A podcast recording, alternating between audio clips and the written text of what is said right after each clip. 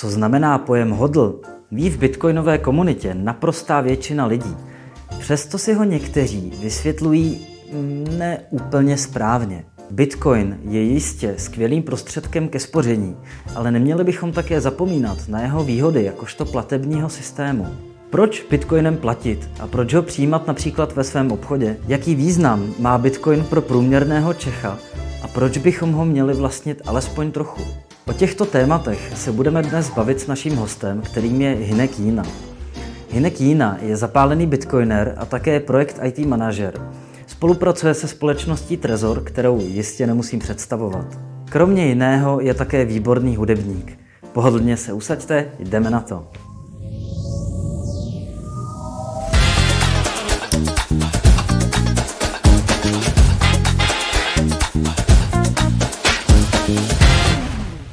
Ahoj, vítám vás u nového dílu CryptoPlebs. Tentokrát je tady se mnou Hinekína. Ahoj Hinku.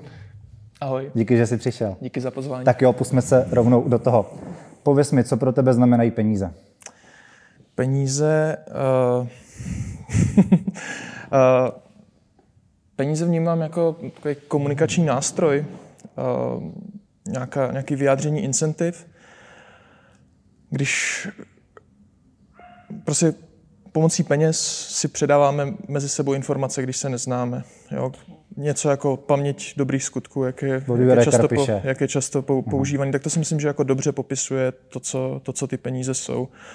A dobrý peníze jsou ty, který tuhle tu informaci co nejméně zkreslují prostě. Takže tím pádem Bitcoin. No, ve výsledku jo. No. Aha. Eh, jak ty jsi se prosím tebe dostal k Bitcoinu? Kdy to bylo a jakým způsobem? Neumím říct, kdy to bylo přesně. Zkoušel jsem dohledat nějaký maily, kdy se mi tam poprvé objevilo slovo Bitcoin, tak jsem našel, že někde v Mises, z Mises institutu se to hmm. objevovalo v newsletterech, ale to jsem si toho ještě nevšiml. Někde v roce 2014 a myslím, že tak někde kolem roku 2015 jsem už jako o tom věděl a, a zkoumal jsem to postupně víc a víc. Jako začal jsem chodit do polis, ve svobodě učení jsme se o tom hodně bavili a zkoumali jsme ty možnosti, co to obnáší. Nicméně v první chvíli jsem to uh, moc nepochopil, asi jako prakticky málo kdo to asi pochopí jako na první dobrou. A hlavně, hlavně jsem měl dojem, že to nemůže fungovat jako z různých, z různých důvodů. Ten, ten první byl asi takzvaný uh, regresní teorem, který, což jsem jako znal právě z ekonomické školy, že uh, na to, aby mělo něco přeneseného hodnotu, něco, co známe jako peníze. Například, když máme bankovky, tak ty bankovky by nikdo nepřijal, pokud k tomu buď nebude donucený, anebo ty bankovky nebudou odkazovat na nějakou jako reálnou hodnotu. A vzhledem k tomu, že Bitcoin na nic neodkazuje, tak mně přišlo, že se to jako teoreticky nemůže chytnout, že, že prostě tam nebude ten první člověk, který by tomu při, přisoudil nějakou hodnotu.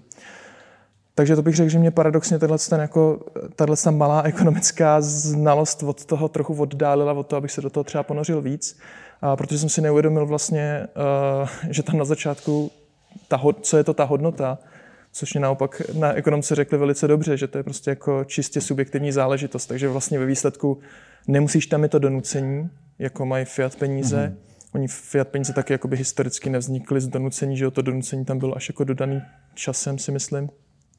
A, tak, a, tak například u toho Bitcoinu nemusí tam být fyzická žádná věc na začátku nebo nějaká něco, kam to odsměruješ dál, ale naopak to může být ten středobod, kterým to, kterým to začíná a ta hodnota může být vyjádřena tím, že na světě existuje aspoň jeden blázen, který tomu tu hodnotu přisizuje. To znamená, když ten člověk je ochotný se něčeho vzdát pro to, aby měl ten bitcoin, tak už v tu chvíli má někde na světě bitcoin hodnotu.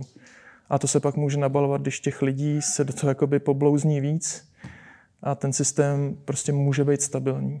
Mm-hmm. Ty jsi tady zmínil ten regresní teorem. Já jsem uh, nedávno četl nějaký článek, že vlastně ono to tak nemusí úplně být a že vlastně za tím Bitcoinem mohla být ta hodnota, že uh, tady byl vytvořený teda nějaký uh, jakoby algoritmus a třeba nějaký hacker ho mohl chtít hacknout a vlastně testoval si svým způsobem na té síti svoje skills a nepovedlo se mu to. A nebo ten regresní teorem taky může být to, že ten bitcoin, že ho omezený množství a může to fungovat jako sběratelský předmět. Jo, že tady máš vytvořenou nějakou digitální vzácnost a řeknu si, já si to koupím jenom proto, že, že to je vzácný, byť to ještě nesplňuje samozřejmě žádnou jakoby definici. No a to mně přijde, že takhle úplně nefunguje. Jo? Že to, že to má tyhle ty vlastnosti a Bitcoin má těch pozitivních vlastností spoustu, ještě to z toho neudělá to, že se to ujme. Mně přijde, že musí jakoby do sebe zacvaknout něko, několik dílů. To, že je něco vzácný samo o sobě, je vlastně k ničemu. Jo, když budeš, já nevím, nakreslíš nějaký obrázek, který nikdo nevidí, takže je vzácný, tak to neznamená, že to má nějakou hodnotu. Jo. Právě hodnotu to má až, hodnotu to získáváš v interakci s těma lidma, který tomu tu hodnotu přisoudí. Mm-hmm. Já jsem myslel, že to nemusí mít tu užitnou hodnotu jako ve fyzickém světě, ale mohl to být skrz právě, říkám, skrz ten hackerský útok, že si řeknu, hele, hacknu tady Bitcoin a nikomu se to jakoby nepovedlo, minimálně třeba těm, co to na začátku zkoušeli. Jasně, ale já nerozumím tomu, proč by to mělo znamenat, že to bude mít hodnotu. Víš, jako tak to nikdo mm-hmm. nehacknul, ale proč to, tak můžeme si říct, že tady vytvoříš... Že tady bylo něco... Eh, tím, že máme spoustu kryptoměn, tak si můžeš představit, že vytvoříš kryptoměnu nějakou novou, kterou teda nikdo nehekne, ale to furt neznamená, že to bude mít nějakou hodnotu. Mm-hmm. Jo, ale jako... Jasně, jasně, jako rozumím. Jo, že říkám, tenhle článek jsem čet a bylo tam tohle. Bylo tam Já se tím snažím jako upozornit mm-hmm. na to, že vlastně jakoby zreplikovat ten vznik Bitcoinu je hodně těžký, možná dokonce nemožný. Mm-hmm. Jo, že nemůžeme vzít, jako si vzít Bitcoin a vlastně ho jednoduše okopírovat, přestože se o to spoustu lidí snaží, tak se snažím říct, že to je prostě spoustu věcí, které do sebe nějak zapadají a já mám pocit, jako nechci znít jako příliš ezotericky, ale že to je prostě jak prostě, že z něčeho vznikne život, jako že tam nic nebylo a najednou tam něco je, že to je prostě jako obrovský rozdíl. A ne, nevím, jestli to je možné, aby to někdo jakoby napodobil. Mm-hmm.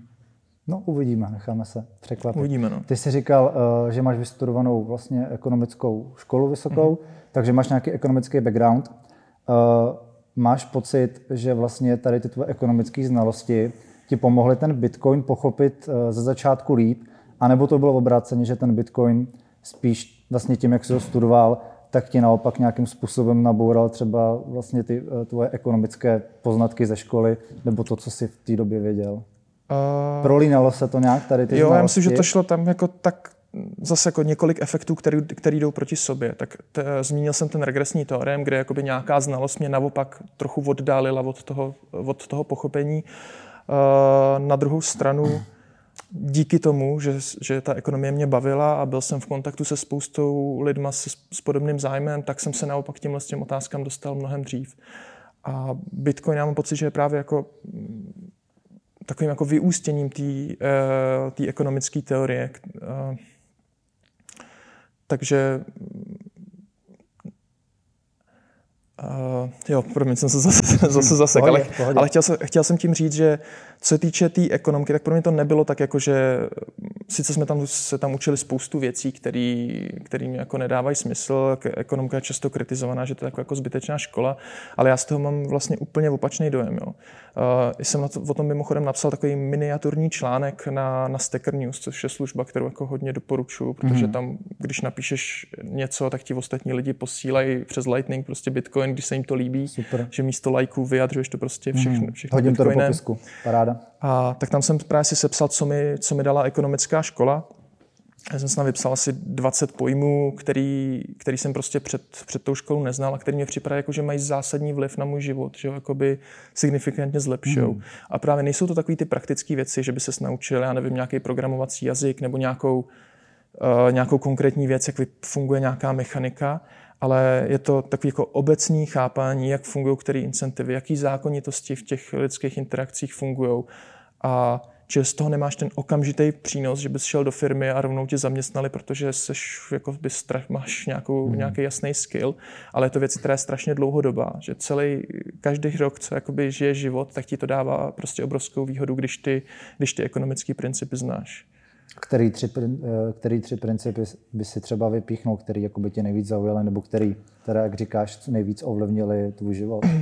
Jo, tak uh, nevím, jestli si eh, vybavím takhle z hlavy, který by byly ty nejsilnější, ale jak říkám, v tom článku mm. to, to mám sepsaný. První je, co jsem teďka říkal, že ta hodnota je subjektivní. To je, to je věc prostě pochopit, že, že prostě vydělat peníze neznamená to, že strávíš čas v práci, ale že vlastně když uděláš něco užitečného pro nějaké množství lidí, tak pak z toho můžeš dostat ty peníze a teoreticky můžeš vydělat hodně peněz. Jo? Spoustu lidí si třeba myslí, že kdo vydělává hodně peněz, tak je zločinec. Jo? Že jakoby hmm. nechápou, jak funguje vlastně hodnota, kde se to bere, jak to prostě funguje. Další, další takový uh, princip mě připadá důležitý náklady obětované příležitosti. Uh, to znamená uvědomit si, že kdykoliv něco děláš, tak uh, nejde o to, jestli to je dobrý, jestli na tom jakoby profituje, že z toho máš třeba radost, ale otázka je, jestli to to nejlepší možný, jo, jestli vedle neexistuje nějaká lepší alternativa. To znamená, když jsme třeba dneska tady, tak jedna věc je, že nás to baví prostě, nebo, nebo to chceme dělat z nějakého důvodu, to je super, ale jakoby ekonomicky správně bychom si měli položit otázku, jestli je to opravdu to nejlepší, jestli jakoby nedokážeme vymyslet lepší program na dnešní den. A pokud jo, tak v tu chvíli jakoby plejtváme zdrojema. A to... Ale a nezabalíme to, nepůjdeme někam no, popařit. Mus... tak zůstaneme, dobrý, tak povídej. uh, ne, ale tohle je věc, kterou jako když si uvědomíš, tak uh, a začneš ji aplikovat na každodenní situace, tak tě to třeba donutí tě to říkat ne. Prostě když dostaneš například nějakou nabídku, tak ty víš, že se tou, třeba tou prací naučíš spoustu věcí, něco si přivyděláš, ale když si uvědomíš třeba, co jiného tím nebudeš dělat, tak mnohem spíš dojdeš k tomu, že vlastně, hele, já tohle vlastně dělat nechci a proto říkám, promiň, dělal bych to rád, ale je něco důležitějšího, na čem chci pracovat, co má větší impact, nebo mě to víc je bližší prostě, nebo, nebo když to chceš vyjádřit v penězích, tak ti to vydělá o pět korun víc, tak jdeš dělat prostě to, to mm-hmm. Přesně tak, my jsme tohle tu, tuším řešili v našem prvním rozhovoru se Štěpánem Drábkem z Ekonomie jednoduše mm-hmm. a ptal jsem se ho na první otázku a přesně jsme došli k tomu, Eh, vlastně tady k tomu principu eh, ty náklady obytované příležitosti. Jo, že když si člověk když jako zjistí, jak to funguje, tak eh, já už vlastně taky dávám si pozor, co a spíš komu věnuju ten svůj čas. Jo? Hmm. Že prostě toho svého času si fakt vážím a opravdu si na to dávám pozor, jakoby, já, se třeba, já si myslím třeba, že se v životě jako nenudím, jo? já nechápu, no, jak někdo to... může říct, ale já se hrozně nudím. Říkám, ty, jako, takových věcí, prostě, co chci jakoby dělat. Jo. A my, přesně mezi tím se rozhoduješ.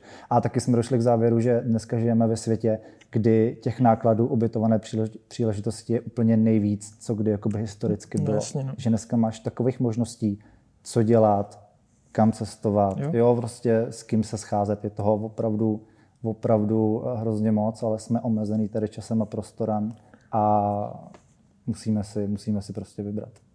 Jo, no, tak to jsou dvě a teď mě napadají jako třeba další tři takovýhle jako nějaký, Klidně nějaký řekni, principy. jenom to změň v rychlosti. Uh, no, tak pak máme třeba utopený náklady. Jo, uvědomit si, že když už na něco, za něco zaplatil, tak to vlastně si o tom nemáš rozhodovat. To znamená, například si skoupil lístek na koncert, ale vlastně se ti tam jít nechce, tak bys tam neměl jít jenom protože jsi ho už zaplatil, mm-hmm. ale měl bys si položit, jestli opravdu teda radši tam půjdeš, anebo budeš doma. Když chceš být radši doma, no tak prostě tak jsi vyhodil peníze, nebo třeba najdeš nějakou jinou alternativu, že to někomu prodáš, ale prostě neměl bys tam jít jenom protože už to uh, zaplatil, že se mm. tak jakoby sám sebe vlastně zbytečně trestáš. No. no, tak to je třeba jako další princip, který, který mi přijde silný. No a teď jsem teď zase jasně, si nevyplavu další, až mm. pak to když tak vystřelím, jasně, až si vzpomenu. Dobré, pojďme se posunout dál. Ty pracuješ eh, pro Trezor, nebo konkrétně pro Satoshi Labs. Eh, co přesně tam děláš? Jaká je náplň tvojí práce? Uh, jo, v Trezoru pracuji jako IT project manager, to znamená, že řeším vlastně organizaci vývoje, uh, spolupracuji právě jako s vývojářema, který pracují jednak na aplikaci Trezor Suite, to znamená, to je vlastně ten interface, to, co vidíš, když, když ovládáš Trezor a potom s tím, s tím týmem, co pracuje na Trezoru jako takovým. Mm-hmm. Jak jsi se vlastně dostal tady k té práci, nebo co tě motivovalo jít pracovat do Trezoru? Jo, tak... Předpokládám, že to byl teda Bitcoin.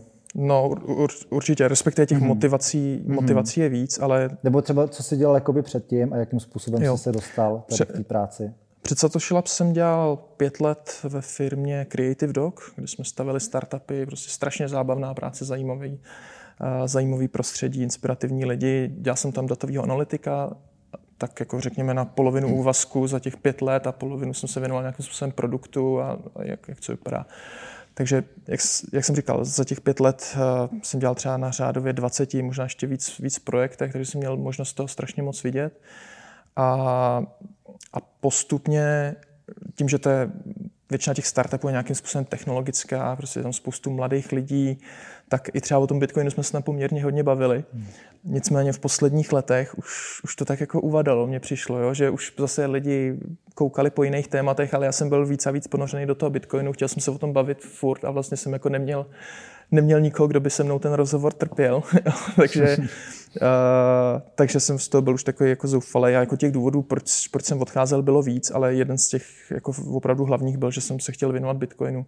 Takže jsem, jsem dal výpověď a udělal jsem si takový jako malý projekt, že jsem hledal, kde bych mohl jako pracovat na Bitcoinu, co by mohlo mít největší impact. A našel jsem si asi 30 firm celosvětově, které se mi líbily a s nimi jsem se nějak jako snažil oslovit, že to nebylo jako vždycky, že bych reagoval na nějakou nabídku, ale často jsem jim prostě psal, snažil jsem se jako najít, kde by mohly být nějaké naše jako společné věci, kde bych jim mohl být užitečný. A nejvíc mě z toho vyplývaly jako nejjednodušší prostě dělat v Čechách prostě pořád. Takže když tady máme firmy, jako jsou Satoshi Labs nebo Brains, mm. tak tam jsem byl nejotravnější. Tam jsem jim jako psal nejvíc a nejvíc opakovaně jsem se snažil přesvědčit, ať, ať jako něco spolu vymyslíme a vyšlo to v Satoshi Labs, tak jsem, jsem rád, že jsem, super, jsem tam mohl super. nastoupit a teďka mm. jako dělám s, s lidma, zase jsem z toho jako opravdu nadš, nadšený. Prostě, jasně, no. spokojený, paráda. Najednou vlastně v rámci svého pracovní náplně řeším prostě to, co jinak jsem řešil jenom po večerech, tak teď to řeším po večerech i v práci. No. Skvělý, paráda. Uh, co se týče toho trezoru, respektive té hardwareové peněženky, proč by měl normální člověk vlastně chtít, když si kupuje Bitcoin a od kolika, od kolika vlastně eh, je ta peněženka vhodná, co se týče jakoby nákupu v rámci, v rámci hmm. českých korun? No tak mně přijde, že měl by si pořídit trezor, protože o ty peníze nechce přijít. Mm-hmm. Jo. A teď je samozřejmě otázka, proč vůbec Bitcoin máš, že jo? čím tě to zaujalo, jo? pokud si myslíš, že to je jen tak nějaký aktivum, který prostě vyletí nahoru, tak fajn, tak si s tím můžeš hrát někde na burze a vlastně tě to nezajímá. Ale pokud nad tím uvažuješ dlouhodobě, tak si myslím, že jedna z těch mnoha vlastností, který, který Bitcoin má, je, že se nemusíš nikoho ptát na to, jestli ho můžeš použít nebo ne. A dokud to znamená, měl bys chtít, pokud chceš tuhle tu možnost, mít možnost tohle využít, tak eh, potřebuješ mít ty klíče nějakým způsobem u sebe. A zpravovat je tak, že použiješ nějakou aplikaci eh, například v mobilu nebo v počítači je prostě hodně riskantní. Mm-hmm. To znamená, může se tam dostat nějaký malware, nějaký, nějakým způsobem ten počítač není bezpečný a může z toho teoreticky ty klíče dostat teoreticky samozřejmě může dostat i z toho trezoru, ale je to výrazně složitější, jo, protože ten trezor je nějaký jako oddělený zařízení, ve kterém jsou jenom, jenom velice málo, uh, málo informací dedikovaný právě pro tenhle ten de facto jeden účel a to je podepisování té transakce. To znamená, ty si vlastně uložíš ty klíče do trezoru a, a, a dosáhneš toho, že v tom počítači nikdy nejsou. Tak jako nechceš, aby byly někde uh, vyfocený prostě kdykoliv by se někdo k těm informacím dostal, tak to znamená, že s tím tvým Bitcoinem může disponovat, což prostě nechceš. A Trezor ti usnadňuje tohle dosáhnout. Mm-hmm. My jsme tady několikrát zmínili slovo klíče a svým způsobem se jakoby jedná o ten seed, o těch 12 nebo hmm. 24 slov. Můžeš tak nějak v rychlosti říct, jakoby, co to je, jakým způsobem to funguje a hlavně, jak správně si ten seed uložit jo. nebo uschovat konkrétně? Tak to je docela složitá otázka. Já jsem zase o tom psal nějaký jako mm-hmm. malinkatý článek a, a neumím, to, neumím to říct tak, aby to bylo prostě dostatečně jednoduchý. Mm-hmm. Takže mně, mně přijde, já bych tím nerad by lidi děsil, protože když ti začnu říkat to, co mně přijde jako ten nejlepší postup, tak pravděpodobně, to potřeba, pravděpodobně jako mě přestaneš můžeš. poslouchat v půlce toho. Jo. Takže uh, ty základní principy jsou, že když už to chceš dělat sám, což je podle mě super a měl bys o to snažit co nejdřív, já jsem ti vlastně neodpověděl na tu otázku peněz, jo? to je prostě zase subjektivní. Prostě pokud ti pět tisíc připadá hodně, tak si je dej do trezoru. Pokud pět, ti pět tisíc úplně jedno, tak si je klidně nech někde lítat, a, nebo se s tím blbně jak chceš. Mm-hmm. Jo? Záleží, jak je pro tebe drahý čas vlastně i toho nastudování. Jo? To znamená, pokud, seš, pokud nejseš ochotný tomu věnovat tu energii, tak jako chápu, že věc, radši neseš to riziko, že o to třeba přijdeš. No ale čili zpátky k tomu postupu. Uh, zásadní je to nezadávat nikde do počítače.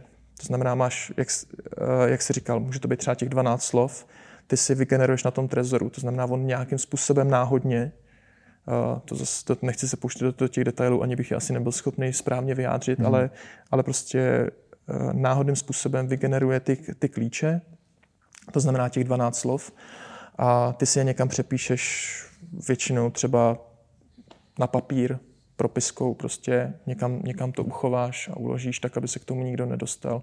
Je dobrý s tím nic nedělat jako ve smyslu vymýšlet nějakou svoji kryptografii, nějak to stříhat a, a, a kombinovat. Když už by si s tím chtěl hrát, tak je zase dobrý se držet nějakého ustáleného protokolu, a to je třeba právě ten Shamir backup, to znamená, mm. že máš možnost, jak, te, jak ty slova rozdělit na několik dílů, například na tři, a předem jakoby nastaví, že dva z těch tří budou potřeba k tomu, abys to ovládal. Takže jeden dáš nějakému kamarádovi, kterýmu důvěřuješ, jeden dáš, já nevím, prostě přítelkyni, jeden si necháš. A v zásadě, když tvůj kamarád ho ztratí, tak ty furt máš ty dva, takže se k tomu dokážeš dostat. Jo. A třeba jednou ročně si to zkontroluješ, že všechny jsou na místě a když nejsou, tak radši si to zase uh, mm-hmm. předěláš. Prostě, no. Ale takhle to zní už jako hrozně složitě. Pak jsou samozřejmě možnosti, jak to nemět na tom papírku, prostě, abys, když vyhoříš nebo když něco se stane, tak jsou samozřejmě jako ty steel, steel backupy. Mně se třeba hodně líbí myšlenka uh, uh, social backupu, ale nemám, ne, nemám to tak nastudovaný, jakoby, jak, jaký tam jsou všechno ještě úskalí. Ale v zásadě, v zásadě, že použiješ de facto ten Shamir backup, ale rozešleš ho, uh, rozešleš ho třeba mezi pět, uh, pět nějakých svých kontaktů, a, takže ty, ty třeba ani vlastně nevíš, jaký to heslo je, nebo nekoukáš ho, nepřepisuješ ho někde, ale jenom ho pře, přepošleš zašifrovaně prostě nějakým dalším, další, dalším kontaktům, který prostě máš v mobilu. Mm-hmm. A oni to třeba, jako, a v tom mobilu to zase nemusí být, oni to zase můžou mít za, zašifrovaný eh, tím svým trezorem. Mm-hmm. No ale to už jsem zase odběh někam jasně, úplně zajímavý. jinam. Pak je tady ještě možnost passphrase. Mohl bys jo. taky vysvětlit, co to znamená? Jo. Uh, passphrase je jsem to ještě asi nikomu nevysvětloval, mě napadá, jako, furt někomu vykládám Bitcoin, Jasně. ale málo kdo se zeptá na to, co je to passphrase. Mm. No tak, uh, tak jak jsem říkal, že máme těchto těch 12 slov, tak z toho, z těch slov se deterministicky, to znamená vždycky stejně, jo, kdokoliv si ty slova vezme na světě, tak vždycky mu z toho vyjde stejný výsledek, tak si z toho dopočítá, jaký jsou, jaký jsou ty bitcoinové adresy, na který pak třeba chce přijímat ten bitcoin, z kterých to potom chce, chce odesílat. A ty máš možnost to, ty, ty klíče vlastně nějakým způsobem ještě vychýlit jinak, tím, že k tomu dopíšeš nějaký další třeba text. Jo, to může být slovo, nebo může to být nějaká věta, kterou máš někde v knížce označenou, nebo nevím, jaký jsou ani v, v tomhle tom doporučení. A, a tím vygeneruješ vlastně úplně jinou peněženku, která je jako nepoznatelná s tou předchozí. Takže přesto, že to je zabezpečený stejnýma 12 slovama, tak tím dodatečným heslem z toho uděláš vlastně zase úplně jinou peněženku. A výhoda tohohle je, že to neví ani ten trezor. Ani ten trezor nezná, uh, nezná passphrase, jakou jsi vymyslel. Jo, to není nikde, defaultně to není nikde, nikde uchovaný. A samozřejmě dobrý, dobrý si to taky dobře zazálovat, protože když to ztratíš, když to používáš a ztratíš to, tak se k tomu prostě nikdy nedostaneš. Takže co se týče toho seedu, tak je nejdůležitější vlastně si ho někam uložit, hlavně si ho nepsat někam do počítače, hmm. do žádného vlastně zařízení, které je připojené k internetu. Takže někam v horším případě na papírek, hmm. v lepším případě si to vyvrtat na nějaký kryptostýl nebo něco takového. Třeba, no, těch možností je spoustu. Používáš něco zase... takového, nějaký tady ty uh, Používám jich několik, hračičky. no. Jako mě baví si s tím hrát, takže hmm. a... a konkrétně bys doporučil něco, co ti přijde jakoby nejlepší v tom, v tom vlastně trade-offu? Přemýšlím, jo. Ono, hmm. mně přijde jako dobrý ten Shamir backup, ale kupovat si jako steel nebo to nějakou tukovou destičku pro Shamir backup ty, znamená, že už je to dost drahý. Mm-hmm. Takže to je, ono se jako le, záleží, jaký máš jako taky možnosti nebo kolik jsi ochotný nej do toho vložit. Já přemýšlím, jak to mám vlastně řešený. Já mám já jich mám prostě několik růz, hmm. různých, ale nemám, nemám tam jako jednoznačného favorita, že bych hmm. si řekl, to je, to je prostě ten bulletproof Každý mu bude vyhovovat něco jiného asi. No, spíš mám pocit, že jsme ještě nedosáhli nějakého řešení, který je opravdu to nejlepší. Hmm. Jo, když se mě zeptáš na tu hardwareovou peněženku, tak i předtím, než jsem v Trezoru pracoval, tak, tak, jsem, tak bych ti řekl, ať si koupíš Trezor. Přijde mi, že to je jako to řešení, minimálně tady v Čechách. Mm. Jo, že už jenom tím, že máš prostě možnost mm. mluvit s těma lidma a má to prostě spoustu dalších výhod. Nicméně u toho způsobu zálohování já toho favorita furt ještě nemám. Mm. Ale No. Mm-hmm. Musel jsi někdy sít zadávat, ztratil jsi někdy sít, nebo rozbila se ti třeba peněženka, protože to byl třeba můj případ, mně se jednou rozbil ledger teda. A to dělá Ledger, no. Jo? ne, sídlám se, nevím. Eh, nějakým způsobem se mi rozbil Ledger a musel jsem tam ten si dávat a dával jsem tam, já nevím, po kolika, po roce a půl, po dvou a samozřejmě jako nějaký prostředky tam byly a bylo to, bylo to zajímavé, jako tam dávat ty slova a teď čekat, jestli jo. opravdu jako to funguje. A jako načetlo se to, jako jo, ale měl jsi takhle jako, taky nějaký takový problém? Když by na to někdo měl nervy, tak, uh, tak bych tam zase odkázal prostě na ten článek, kde to popisu hmm. v několika krocích, co udělat. A jeden z, jeden z nich je, že si myslím, že je dobrý si ten, uh, tyto, to obnovení udělat vlastně už při tom nastavování. Jo, je to zase nějaký čas navíc, ale myslím, že je dobrý si udělat třeba klidně použít testnet, aby tě to nebolelo finančně, ale opravdu si vyzkoušet udělat to za zálohování, přijmout peníze na tu tvoji peněženku, a následně to celý smazat prostě. Teď zažiješ ten pocit, jaký to je, jako že najednou vidíš, že to je prázdný. To smažu přímo v tom trezoru, jo? No, třeba Aha. můžeš třeba pomocí té svity, že jdeš do nastavení a dáš prostě vymazat to všechno. No, já vůbec nevím, že tam nějaká takováhle funkce je, takže no. tam to jde prostě celý vymazat. Hmm. Ten sít, jakoby, pokud není zapsaný, tak je uh, ztracený. Mm-hmm. A zkusím si to tam teda jakoby dát znova. A, a zažiješ to, jako, jaký to je, jestli jsi to náhodou... A najednou zjistíš, že jsi třeba přepsal v nějakém slově, uh, že jsi tam použil jiný písmeno mm-hmm. a mhm. jsi rád, že to jsou najednou slova, který, že si dokážeš domyslet, jaký mm-hmm. slovo to bylo, že v tom je jakoby docela hezký tenhle ten design toho BIPu 39, mm-hmm. nebo jaký, jaký to je mm-hmm. číslo. No, tak tohle si myslím, že je dobrý si, si vyzkoušet a pak, seš zas, pak spíš za svou něco klidnic, když to... Mm-hmm. To je zajímavý.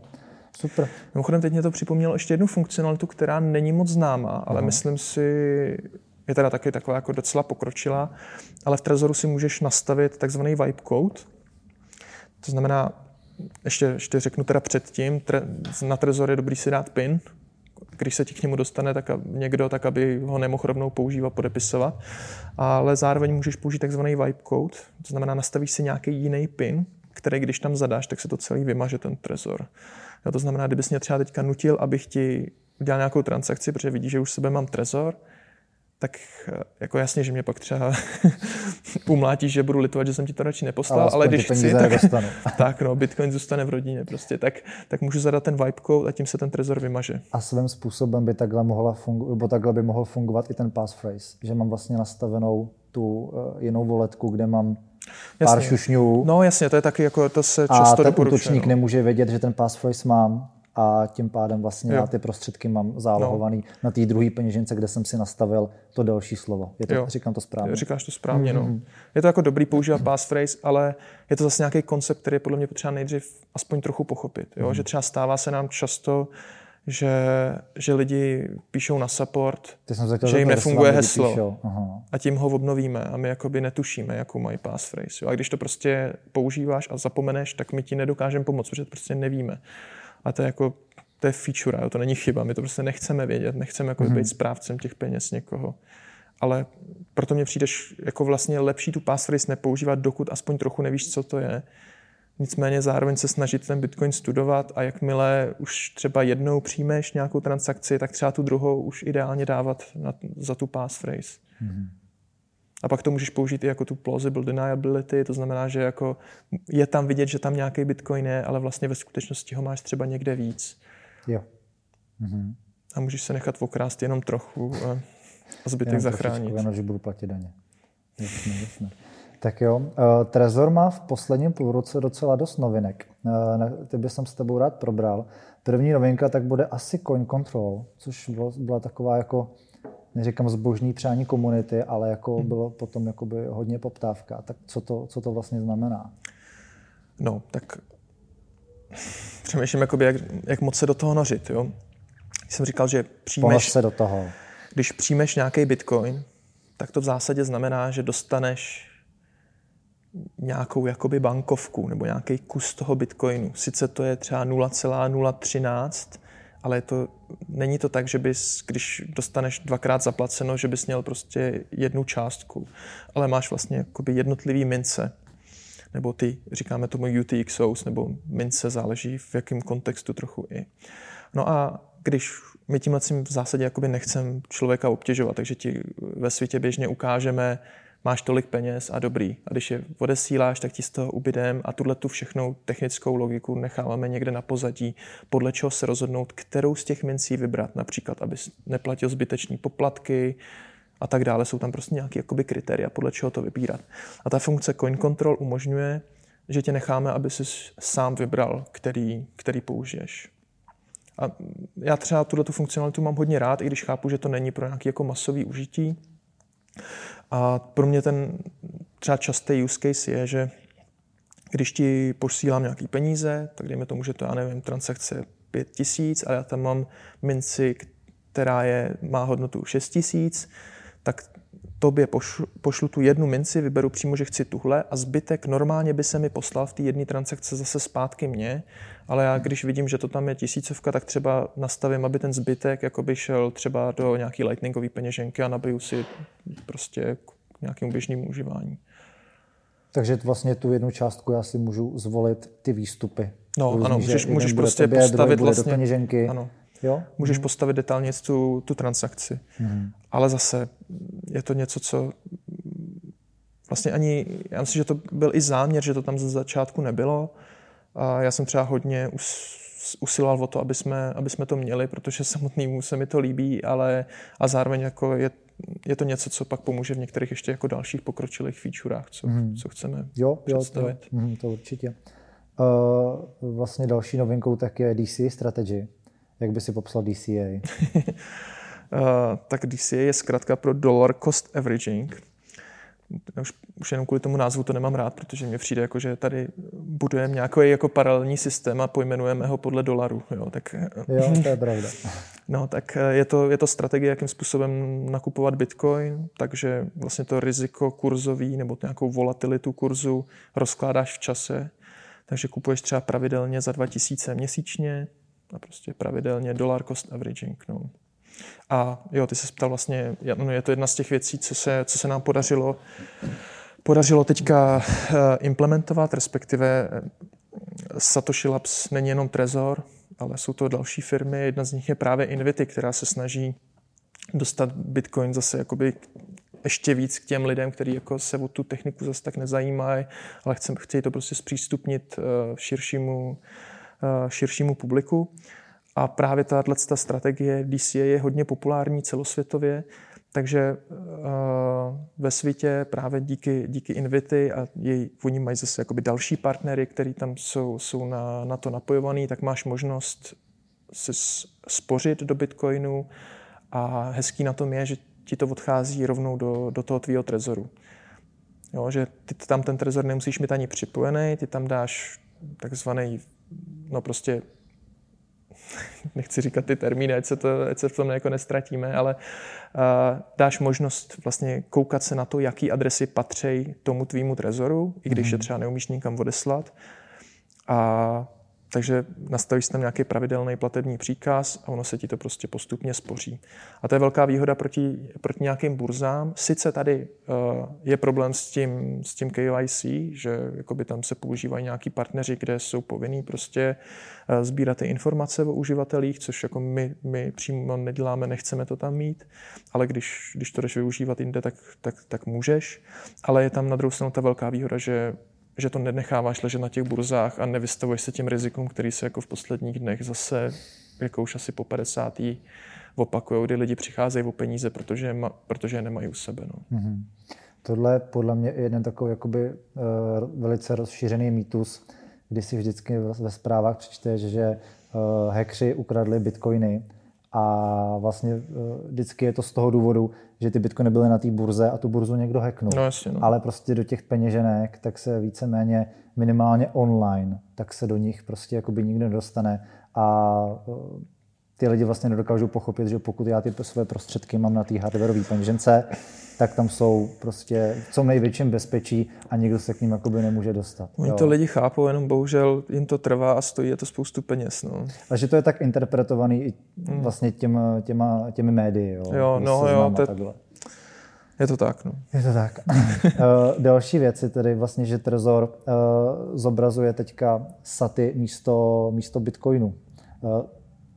Kde byla vlastně ta motivace tady to udělat? Je to z toho důvodu, že vlastně ten bitcoin, jak už je prostě drahý, tak se tak je jakoby snaha přejít na nějaký ten Satoshi standard a zobrazovat jako zase další věc. Eh, hodně lidí, když se bavíme o Bitcoinu, tak mi říkají, hele, abych si na Bitcoin koupil, ale já nemám půl milionu.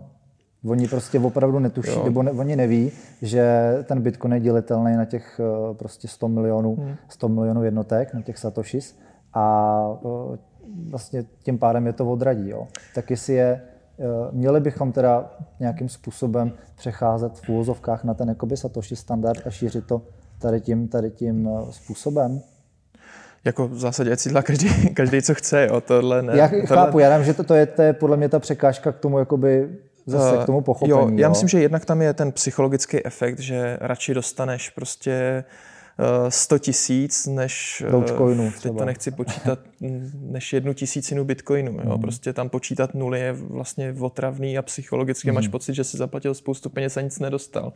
Zatímco v těch satech jako vidíš velký číslo. No. Ale to je takový jako lacinej klam, jo? nebo to, kvůli tomu bychom to nedělali.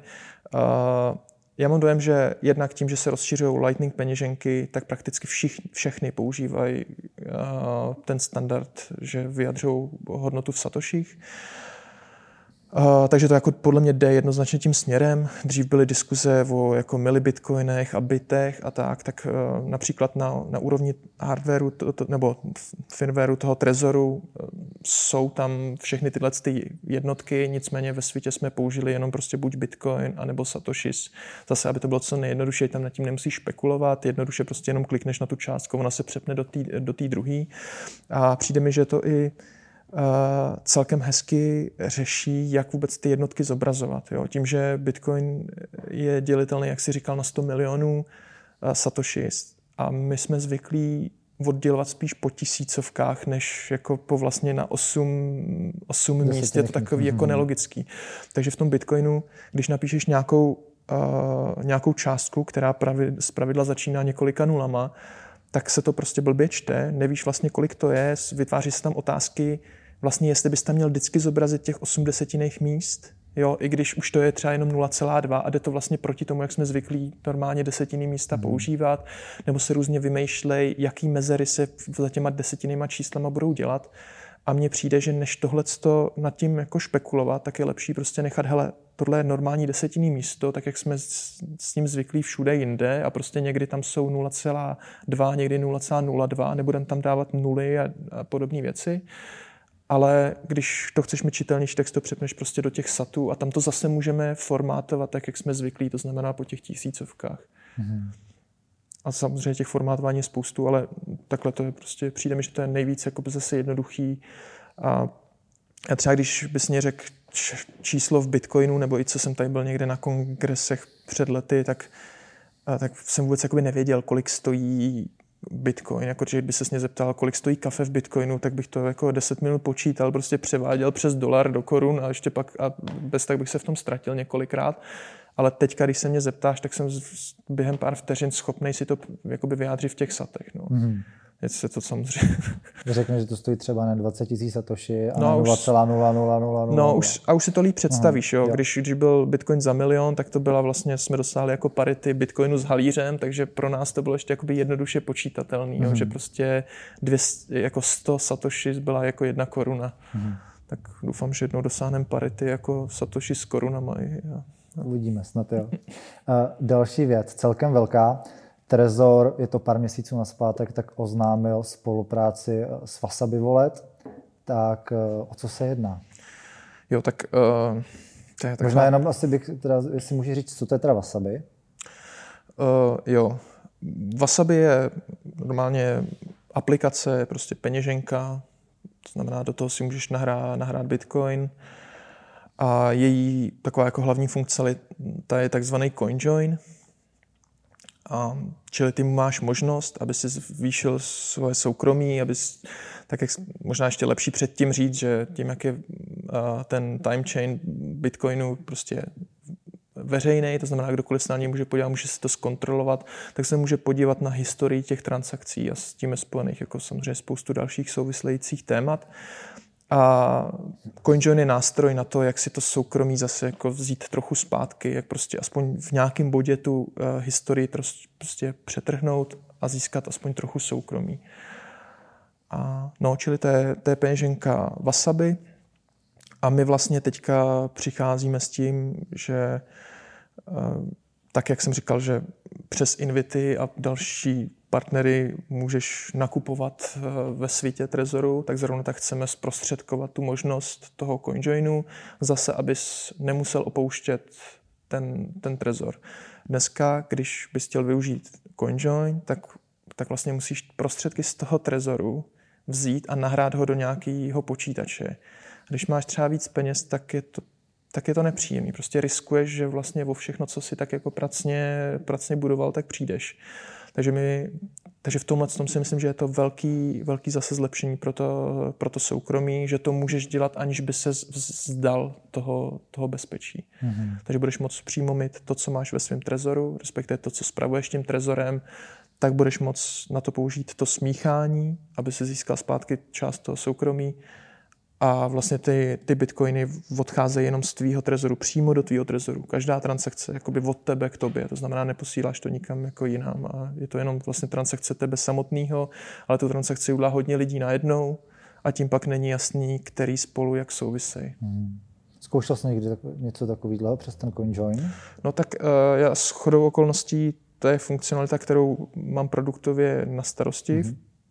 Aktuálně a vlastně tím žijeme, takže jako každý den to, to zkouším.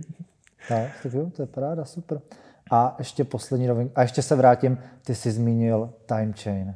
Říkáš time chain nebo blockchain? No to jsem tak jako z hecu teďka řekl, jinak, Jenom jinak říkám blockchain. Škoda, škoda, škoda, protože ten time chain jako mě se to docela líbí a mě to vlastně asociuje hodně uh, to tvrzení vlastně, že peníze jsou čas. Jo, a tak ten Bitcoin mi přijde opravdu fakt jako já do toho nechci zabředávat, protože jste... Já jsem to řekl spíš tak ze srandy, dobrý, jako, dobrý. ale... Je to strašně, pro mě to je jako hrozně hluboký téma a nebudu se tady do toho jakoby nořit, to je asi na jiný, úplně na jiný díl. Ale, ale, jako, ale řek, líbí řek, se mi to. Řekl, řek jsem to záměrně, protože mm, prostě ten blockchain je spojený s takovým jakoby odpadem, jo, tak prostě mám tendenci to nějak oddělit, ale... Super, ale no. super, super, jo, paráda. A, a ještě ta poslední novinka, která je teďka den stará, tak je spolupráce Trezoru s Hodl Hodl. Což je, nebo tady ta funkce umožňuje anonymní nákup či prodej přímo Hodl Hodl, co je to? To je směnárna, nebo je to? Hodl Hodl je, já teda jsem přímo Hodl Hodl nikdy nepoužil, abych se přiznal, ale doufám, že to neřeknu špatně, ale mám dojem, že to je něco jako BISK. Mm-hmm. Uh, to znamená vlastně marketplace, tržiště, kde se prostě párují uh, lidi, co nabízejí a poptávají Bitcoin. A zase, tak jako vždycky, co my děláme, je, že ti umožníme, abys to dělal bezpečně rovnou do trezoru. Znamená, hodl hodl můžeš používat už jako roky, a nicméně teď to můžeš udělat přímo, přímo v, trezor, v Trezor Suite a zase ty peníze, které tam vyměníš, tak rovnou posíláš sobě do trezoru a jak už si zmínil, ta výhoda je, že zase nemusíš odhalovat někde, prostě fotit si svoji občanku, to jsem chtěl říct, že vlastně tady no. u té funkce je tam ta výhoda té anonymity oproti tomu DCA například přes to Invity to Přes bylo. Invity, no. Takže tam například, když to budu kupovat z nějaký burzy, tak musím vlastně poslat ty své dokumenty, ale ten hodl hodl umožňuje, že to bude vlastně anonymně, že vlastně nikam ty svoje dokumenty posílat nemusím, je to tak. No, tak ono zase i tím, že tam je bankovní převod, tak vždycky, tak to není nikdy úplně, úplně. anonymní. Mm-hmm. A Čili jak kupovat anonymní bitcoin jako zase jako dal, další téma. Jasně, a na jasně. to naštěstí už máme taky, taky možnosti, tak to, když vlastně probíráme ty jednotlivé části, tak mi přijde dobrý zmínit, že vlastně na letošním Chain Campu byl představená další firma z toho koncernu Satoshi Labs, která je prostě takový jako, aspoň pro mě úplně jako love brand, strašně se mi to líbí. A to je Vexel, který odkazuje jako na, na kult vexláctví tady jako v Čechách a v dalších sousedních zemích některých. A to ti prostě umožňuje nakupovat, prodávat bitcoin od konkrétních lidí, tak jak byl prostě bitcoin takový zamýšlený. Takový anonymní prostě bazoš, dá se říct. Tak, no. Super.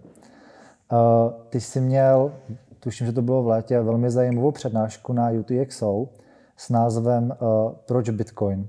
A uh, jak by si vlastně popsal Bitcoin průměrnému vlastně Čechovi a proč by si ho, proč by si ho vlastně ten průměrný Čech měl koupit? Řekněme, že se tady máme relativně dobře, jo, to... v létě ještě nebyla taková inflace, jako je teďka, že jo? ale prostě většina lidí prostě nad tím, nad tím mávne ruku a řekne, hele, já jako vydělávám pěkný peníze, eh, investuju tady do akcí, tam mám peníze na spořáku, mám nějaký protiinflační dluhopisy, takže já se inflace nebojím. A nebo pracuji v ČNB a můj plat, můj plat jako roste, roste, s, roste s inflací, takže, takže v pořádku. Uh, proč, by ten, uh, proč by ten člověk měl chtít ten bitcoin?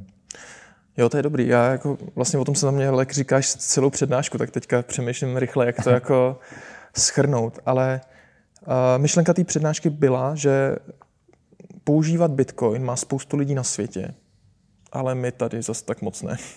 Jo, že prostě to, že ho, ti ho nikdo nemůže jednoduše sebrat, nebo když někde utíkáš prostě před válkou, uh, je strašně dobrá funkcionalita, ale nám tady v prostě v Praze je vlastně všechno trochu jedno. Jo, inflace nás, jako i když je inflace, já nevím, teďka byla vlastně paradoxně je jako níz, relativně nízká. Já jsem teda na Twitteru, si... že si to ten statistický úřad teda upravil nějakým možný, způsobem no. a upravil to z toho důvodu, aby právě nemuseli platit těm držitelům protiinflačních dluhopisů. Jo. Já mám dojem... že, tím, že tím tak jako trochu ušetří. Já mám dojem, že z toho nějak odečetli to, co ty lidi dostávají, teď nějaký příspěvky, ale aha, ne, nejsem, jo, ne, nemám to nastudovaný, aha, aha. tak to nechci se do toho pouštět. Ale, ale zkrátka, i když tady je jako, řekl bych, poměrně velká inflace, tak lidi ještě nejsou zase tak moc jako namotivovaný jít třeba do Bitcoinu, obzvlášť když cena Bitcoinu vlastně dost padá. Jo? To znamená, my tady mluvíme o tom, že Bitcoin je jako super proti inflaci a teď, když přichází inflace, a v korunách si vlastně přišel proti minulýmu roku za, eh, o řádově 15%, tak v Bitcoinu si přišel o, já nevím, 70% nebo skoro 80%. Je to tak. Je Takže to jako tak. je, eh, ten Bitcoin jako tady nik, není to jako, že bys potom jako nějak radostí skočil. No a ten argument byl, ale že jako na světě je spoustu míst, kde lidi potom skočí. A to třeba i protože tam mají inflaci ještě o dost horší, nebo nemůžou disponovat, nebo nemají vůbec přístup k bankovnímu účtu. Těch jako motivací, proč to někdo používá, je dost. A těch lidí, kteří to mají motivaci používat, je jako obrovské množství. No a, a z, toho, z toho ústí a, takové, já jsem tam představil jako zjednodušený model z pohledu teorie her, kdy máme modelově dva aktéry, jeden seš ty a druhý je vlastně jako zbytek světa máš možnosti buď ten bitcoin mít, anebo ho nemít. To znamená části třeba korun se vzdát, aby získal ten bitcoin, anebo to neudělat. A ta myšlenka je taková, že, že když celý svět přejde na bitcoin, tak by bylo dobrý ho mít. Když na ně nikdo nepřejde, tak je v pohodě ho nemít. Nicméně nějaký mít je vlastně docela levný. Nepotřebuješ ho mít velké množství a může to být velká pojistka. Ale když, když ho všichni budou mít a ty ho budeš mít jako poslední, nebo ho nebudeš mít, tak prostě je to výrazně horší situace. Jinými slovy, jakoby z tohohle zjednodušeně při nějaký opakovaný hře mně vyplývá, že bys měl si pořídit ten Bitcoin spíš dřív než později. Mm-hmm. Já trošičku odbočím, vrátím se na zpátek. Uh, ty si tady říkal, že přesně tady v obyčejný prostě Pražák jakoby ten Bitcoin nepotřebuje, ale ono to přesně jakoby souvisí s těma v úvozovkách černýma labutěma. A já jsem to řešil minule v rozhovoru s Pavlem Nědobou, že prostě jako válku na Ukrajině nikdo nečekal, ale prostě když to přijde, zablokují ti ty peníze na účtu a ty prostě urychleně potřebuješ no, opustit zemi, a nemáš ten likvidní majetek, jo, máš prostě nemovitosti a co s nima, jako prostě to neprodáš, máš doma možná nějaký eh, zlato, šperky a eh, vlastně ne, a utíkáš vlastně jenom s tím, jo, nebo máš, nějak, pokud, nebo máš nějakou hotovost, to co, to, co vlastně nemáš v bance, a eh, ve finále to dopadlo tak, že prostě ty občané, ty, ty Ukrajiny, co utekli, co utekli takhle do jiných států, tak prostě uh, jim tam vlastně ani neplatili ty hřivny, jo? Hmm. protože nikdo to vlastně nechtěl přijmout. Ve finále za pár měsíců ta hřivna ztratila 20 eh, nebo 25 tuším. Nevím, ale věřím hmm. tomu. Jo, takže prostě ten Bitcoin slouží jako taková pojistka proti tady těm nenadálým situacím, jo? že to opravdu není jenom uh, o tom uchovat tu kupní sílu, i když dlouhodobě to je, ty si teď říkal jako jasně, že teďka ten rok po tom bull marketu, tak jsme tady v mínusu nějakých 70%, ale prostě pokud jsi to koupil před dvoma rokama ještě možná, tak pořád jako oproti dnešním cenám, tak seš prostě v plusu. Jo, jo. jo není to rok, jsou to dva roky a dva roky prostě jako nic není. Jo, jenom mně přijde vlastně dobrý se nebát v té diskuze, jako říct, ano, šlo to dolů. No, tak jasně, jo. jasně, Přesto to jasně, má prostě jasně. svoji obrovskou A ono zase, když zase maličko odbočíme, tak jako co si tu hodnotu jako udrželo. Při, no, tom, při tom páru jako zlato, jako nic moc, prostě stříbro jako taky ne, jo. Ne, to tak, jako mě nemusíš kam... přesvědčovat. Ne, ne, ne, to já, ne, já, to ne, to já tě nepřesvědčuju. To vůbec, to je jenom, jakoby, eh, jenom eh, diskutujeme. Jo, jo. Ale prostě co, jakoby, který aktivum, tak ty peníze, nemovitosti možná teda. Hmm. Tady teďka. No, ale mě to evokuje ještě jako trošku jinou věc. Ty jsi podle mě jako hezky řekl, že je dobrý na to být připravený. Jo, ne, prostě když najednou ti zavřou bankovní účet a nedovolí ti z něj vybrat, což jako teďka vidíme, že se v některých částech světa děje a není to jenom jako Ukrajina. To, je to, je to na více míst, jako kde lidi chodí pak jako ozbrojený, aby dostali svoje peníze. Jo tak prostě v tu chvíli už je z pravidla pozdě, už je to velice komplikovaný. A jakoby tahle ta forma pojištění není zas tak drahá, prostě, že si po, po, pořídíš nějaký bitcoin předem.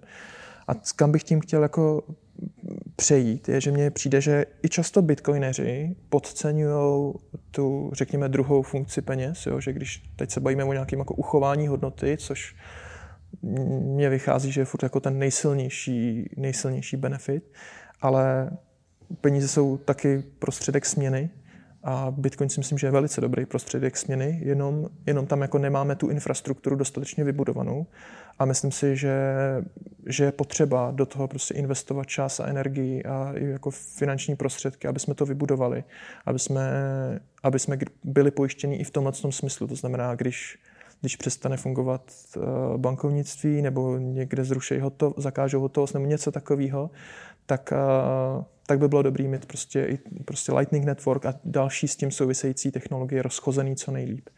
Jo, když prostě budeš mít ten svůj node doma například připravený, vošaháš si to, tak seš jakoby mnohem připravenější, než když, když, eh, když ne. A zrovna tak nejenom jakoby technicky, ale mít to i vlastně společensky. To znamená, mít vytipované místa, kde to můžeš reálně použít, mít jakoby tu, tu alternativní ekonomiku co největší, abys měl co největší možnosti uh, s tím Bitcoinem fungovat. Znamená mít třeba nějakou večerku, přesvědčit nějakého uh, nějakýho Větnamce, aby, aby si byl ochotný nechat zaplatit v Bitcoinu. A tak to mně přijde docela, mm-hmm. docela důležitý. Mm-hmm. My jsme trošku předběhli, určitě se jo. k tomu dostaneme a já se zase vrátím maličko na zpátek, že uh, v rámci, v rámci toho Bitcoinu tak eh, se tady nebavíme jenom eh, o té Evropě, respektive o té Ukrajině, ale obrovská adopce Bitcoinu právě probíhá v těch státech, kde je eh, obrovská inflace nebo dokonce hyperinflace, což jsou státy střední, jižní Ameriky a Afriky.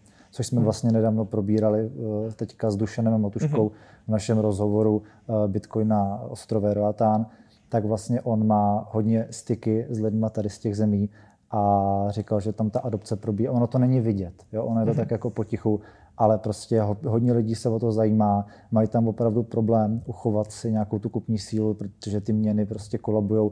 Ještě teďka vlastně v té krizi, kdy ten dolar, respektive jakožto rezervní světová měna posiluje vůči všem měnám, tak eh, opravdu je to na těch cenách znát. Takže já si myslím, že, že ten Bitcoin půjde jakoby tímhle způsobem fakt jakoby v uvozovkách ze zdola a půjde prostě, půjde spíš z té Afriky a z té Jižní Ameriky, kde má jakoby dobře našlápnuto. Já si to myslím taky, ale právě jako v duchu té přednášky, co jsem, o které jsme se bavili, mm-hmm. tak si myslím, že pro nás by měla být ta motivace, aby jsme jako nestratili tu výhodu, kterou teďka máme. Jo. Teď máme nějaký jakoby ekonomický náskok, aspoň jako před některý, některýma oblastma a přijde mi škoda, škoda o to přijít prostě. Přesně tak, si myslím, že to prostě, že to mm, většina lidí jakoby prokaučuje a koupí to prostě, až, až když bude a často... Když bude pozdě, hlavně jako cenově. No, ne, ne, že by se tady jakoby něco stalo, že by ho nutně potřebovali k životu, nebo, ale prostě ho koupí. No. Prostě přijde, přijde, ta, přijde ta část toho cyklu, jak se to jmenuje, když je ta innovation, pak jsou ty early adopters. Jo, jo. jo prostě jako u všech technologií. Jo. Takže myslím si, že ten, že ten, že ten eh, svět vlastně, ta, ta Evropa, a možná i ta Amerika, tak k tomu přijdou jakoby spíš později než dřív. Já myslím, že to je i celkem logický. Mám dojem, že to někdo popsal jako nějaká overlapping technology, že mm-hmm. prostě když máš uh, například když máš, třeba u nás se nepoužívá zase tak moc fax a v Německu se používá vlastně do dneška. Uh-huh. Jo, a že když máš nějakou technologii, která vlastně relativně dobře ti ten use case plní, tak nemáš takovou motivaci udělat ten krok, krok dál, jakoby skočit od tu, od tu úroveň uh-huh. vejš. Jo. Takže naopak, když jsi v jistém smyslu zaostalejší nebo používáš starší technologie, tak je možný, že přeskočíš toho někoho jiného, protože skočíš rovnou o ten krok dva dopředu. No. Jasně. Mhm. Tak jo, pojďme se posunout. Ty jsi tady mluvil o té tvojí eh, vlastně o tom o té koordinační hře v rámci mm-hmm. toho Bitcoinu, že opravdu je lepší si nějaký ten Bitcoin koupit, protože co kdyby to vyšlo, tak se, tak se mi to hodí. Jak říkal Satoshi, no. Aha. co A se to jo, Satoshi to má vlastně ve, ve white paperu. Ve white paperu ne, to není, není ale jako někde to na nějakém fóru to aha, někde... Aha, aha, aha, jo, jasně, jasně. Ale mě, jo, mně se líbí vlastně Bitcoin i z pohledu teorie her jako takový. A líbí se mi to z toho pohledu té kupní síly, že když se podíváš vlastně na ten náš eh, současný peněžní systém, na ten fiat, hmm. tak eh, fiat je svým způsobem hra s nulovým součtem, co se týče té tý kupní síly, protože to ve finále znamená, že pokud někdo získá, tak já automaticky tratím. A myslím to tím způsobem přes Cantillonův efekt. Když si někdo vytvoří nový peníze, například eh, ten stát vytvoří nový peníze skrz dluhopisy, tak on svým způsobem tu kupní sílu ukradl všem držitelům té měny, mm-hmm. kterou vlastně jo, okay, no. vytisknul. Jo. A to se u Bitcoinu neděje. Ten Cantillonův efekt tam samozřejmě je, ale je snížený na nějakou opravdu nízkou úroveň, která se s každým dalším halvigem snižuje a snižuje. A ty víš, že těch bitcoinů je na 21 milionů a už s tím tak nějak jako počítáš a vlastně kalkuluješ s tím počtem. Víš, jaká je ta monetární politika. Když to u toho Fiatu to nevíš, a celý je to podle mě postavený na tom, že my tady svým způsobem tak soupeříme jako každý proti každému v rámci těch peněz, protože eh, jak je ta státní měna postavená na tom dluhu, tak každý ten dluh sebou samozřejmě nese úroky. Jo? A ty si vlastně uh, motiv, ty, ty, ty potřebuješ ty peníze vydělávat víc, v úzovkách je to dlouhodobě samozřejmě, ale potřebuješ těch peněz vydělávat víc a víc, aby si ty úroky mohl splácet například skrz hypotéku. Jo, proto třeba uh, jsme se o tom bavili s Danielem Stegerwaldem, myslím, že ten říkal, kdo nemá hypotéku, tak ji platí tomu, kdo ji má a platí mu ji právě tou kupní silou. Jo? Proto právě v tomhle systému se vyplatí opravdu jít do banky a vzít si tu půjčku, ještě třeba před, uh, při té inflaci nebo při těch úrokách, které tady byly před rokem, které byly opravdu nízké, tak se opravdu vyplatí vzít si tu půjčku a uh, mít vlastně sice ukradneš tu kupní sílu vlastně těm všem, těm všem jakoby držitelům, ale tady tím způsobem, jako to funguje. Takže to je ta hra s tím nulovým součtem, když to u Bitcoinu, respektive ještě se vrátím zpátky, u toho Fiatu je to ještě spíš hra se záporným součtem, když tam jakoby zakomponujeme daně. Že tady člověk jakoby platí jakoby nějaký, uh, nějaký jako výpalný státu ale zůstaňme, zůstaňme u, u toho, nulového, u toho nulového součtu, ať do toho Mě tam jako nesedí právě ten pojem toho, termín toho nulového součtu, protože si mi to evokuje jako něco jiného. Jo? Že, no, tak, tak to vysvětli. ne, tak třeba, třeba se pletu, tak povidej. Ne, ale jako tak to, co říkáš, uh, dává smysl. Mě na tom, jenom takhle, když to, když to nějakým způsobem nahráváme, tak si úplně představu, kolik lidí tě pak jako bude chytat za slovo. Jo? Když prostě řekneš, jakoby, jak vznikají peníze, no. tak to je vždycky prostě jsou obrovské diskuze, že to je vlastně že jako centrální banka vlastně peníze netiskne a bla, bla, bla. Ale já se, jsem nejel spíš jako já vím, jasně, já vím, jenom, jasně, jo, jenom dobrý, se chci dobrý. říct, jako, že, uh, že se tak jako Proto bojím, aby se toho někdo jako by nechytal. ty hypotéky trošku, víš, a to už jsou právě jo. ty úvěry, že jo, a tím ty peníze no. by hlavně vznikají. Tak to klidně pojďme vzít v rámci ne, těch, asi těch bych se do toho ani nenořil, jen jsem chtěl říct, že, že ten uh, nulový součet mi, mi evokuje, jako že vlastně na světě je omezený množství zdrojů a teď jenom se bavíme o tom, kdo je s ní a myslím si, že takhle to jakoby není, že jako, nebo tohle je podle mě ten příklad, který uh, demonstruje to, jestli to je hra s nulovým součtem, nebo jestli ten koláč jakoby mm-hmm. roste. A přijde mi jako dobrý si uvědomit, že ten koláč roste, respektive, že lidi jsou schopní ho zvětšovat, jo? že to není, že spolu bojujeme, ale že jako společně zvětšujeme ten, ten koláč a jako vedlejší produkt je, že tam dochází k nějakému jakoby přerozdělování, že někdo bohatne víc než někdo jiný, ale to je zase jakoby na základě těch signálů. Když někdo dělá něco dobrýho, tak ho, tak ho ten trh, prostě ty lidi ho odměňují za to, že, že je, jim, jim pomohl. No. Já jsem to tak nějak ale tady tím jako způsobem jo. myslel. Samozřejmě koláč roste, ale jelikož se těch peněz vlastně tvoří čím dál tím více a více a ten systém je na tom, ten systém je na tom závislý, na tom tvoření peněz, hmm. tak prostě opravdu, proto se rozevírají ty nůžky. Jo, to je, je to přesně, to je to bohatý, bohatnou, chudý, chudnou, tak to je přesně ten kantilonův efekt. A to je ta v úvozovkách krádež té kupní síly. A to jo, je ta hra s tím nulovým součtem. Jo, OK. Jo. Já, já, jenom říkám, proč se tvářím divně, protože jako znám, znám ty pojmy jako v jiném teď... kontextu, ale Aha, zase s tebou souhlasím. Tak teďka, jestli jsem to upřesnil, tak takhle jo. jsem to jako by myslel.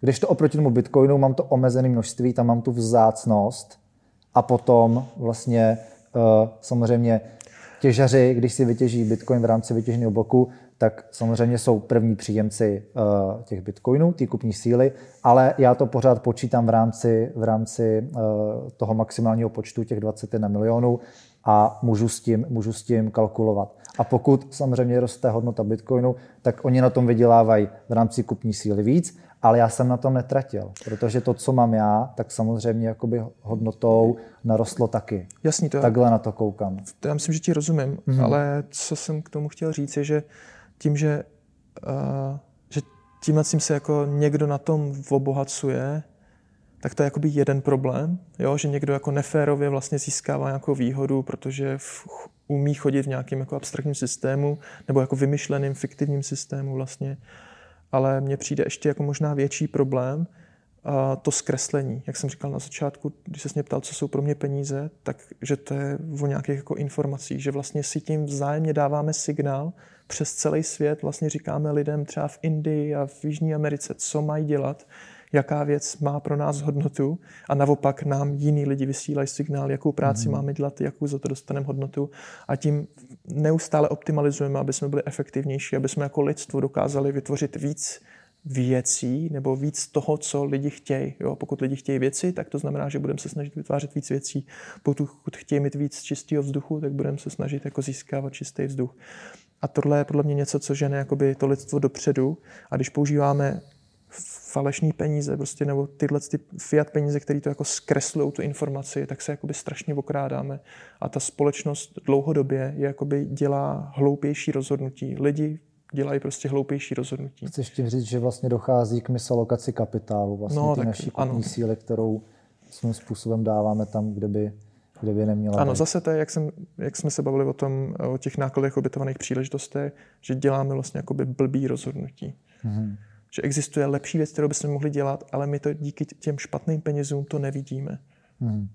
Co se týče ještě té misalokace eh, kapitálu, tak mi to připomíná vlastně hypoteční krizi eh, v roce 2008, kde jsem četl nějaké články, že eh, vlastně jak rostly nemovitosti, tak to byl samozřejmě signál pro, pro občany, že hm, něco mi tady utíká, tak co mám dělat? Měl bych si vzít hypotéku a koupit si ten barák nebo ne? A hodně lidí to vlastně takhle udělalo, že si, že si vzali hypotéky za, eh, řekněme, i třeba vysoký úrok a dostal to víceméně každý. Tomu se říkalo, tuším, ninja půjčky a znamenalo to uh, no income, no job a no asset, hmm. jo, že prostě ten člověk neměl vůbec nic a přesto mu ta banka ty půjčku dala, protože, protože na tom... Credit default swaps. Přesně, přesně, protože na tom režovali ohromné peníze. Eh, koupili si tu nemovitost a nebyl to signál jenom vlastně pro ty lidi, kteří si chtějí vzít tu hypotéku a chtěli si koupit, chtěli si koupit ty nemovitosti. Ale byl to signál například prostě i pro lidi, kteří říkali, hele, eh, rostou nám tady nemovitosti, mně se to líbí, tak eh, končím, skončím tady v práci a půjdu dělat eh, architekta nebo developera, něco takového. A prostě trvalo to třeba půl rok nebo rok a jak všichni víme, tak ten nemovitostní trh se zhroutil a ty lidi, kteří třeba si vzali mm, úvěr, na rozjetí vlastní firmy, třeba stavební nebo tak, tak vlastně tím pádem eh, hnedka skončili, protože najednou ty nemovitosti padaly dolů a nikdo je nechtěl. Že jo? Takže to zase mi vlastně, to je taková asociace vlastně tady k tomu, eh, k té misalokaci toho, toho kapitálu, té energie a toho lidského času, která prostě je způsobená zase tady tím, jak jsme se bavili, tím tvořením prostě peněz z ničeho. Mně přijde ještě další jako zajímavý příklad této misalokace, že když nemáš stabilní peníze a v podstatě znehodnocují, tak jsou vlastně všichni lidi nucený nějakým způsobem investovat, hledat způsoby, kam investovat, do čeho investovat, furt musí na těma penězma přemýšlet. Zatímco kdyby měli pevný peníze, prostě který umějí držet hodnotu, tak vlastně to, co našetřej, tak prostě spořej a není potřeba podle mě, nebo ani žádoucí, aby se jakoby kapitál všech lidí koncentroval do toho, že hledají způsoby, do kterého startupu a do kterého projektu vkládat peníze a pak se z toho hroutit. Jo. Takže to mi přijde mm-hmm. jenom jako další ukázka toho samého vlastně. No. Tomu se tuším říká uh, mal, mal investice. No jasně, že investuješ někam, kde to jako... A myslím, že vlastně uh, ono to trošku souvisí s tím, že ono se říká, že vždycky, když se někde staví nějaká nejvyšší budova světa nebo nějaký mrakodrap, takže to, že to, že to je předpověď nějaký krize a že se vždycky přijde ta krize, že se to jako nedostaví. Ne, neslyšel o tom náhodou. Někde jsem to četl, myslím, že to má kecal bych, myslím, že to má Dominik Stroukal v knize Ekonomické bubliny. Je to možné. Tuším, že no. tam jsem to čet a to je přesně, to tam ukazuje, to je tam misalokace toho kapitálu, že jakým způsobem prostě eh, nakládáme s těma penězma eh, v rámci těch špatných eh, ekonomických jako signálů a těch incentiv. Takže tak.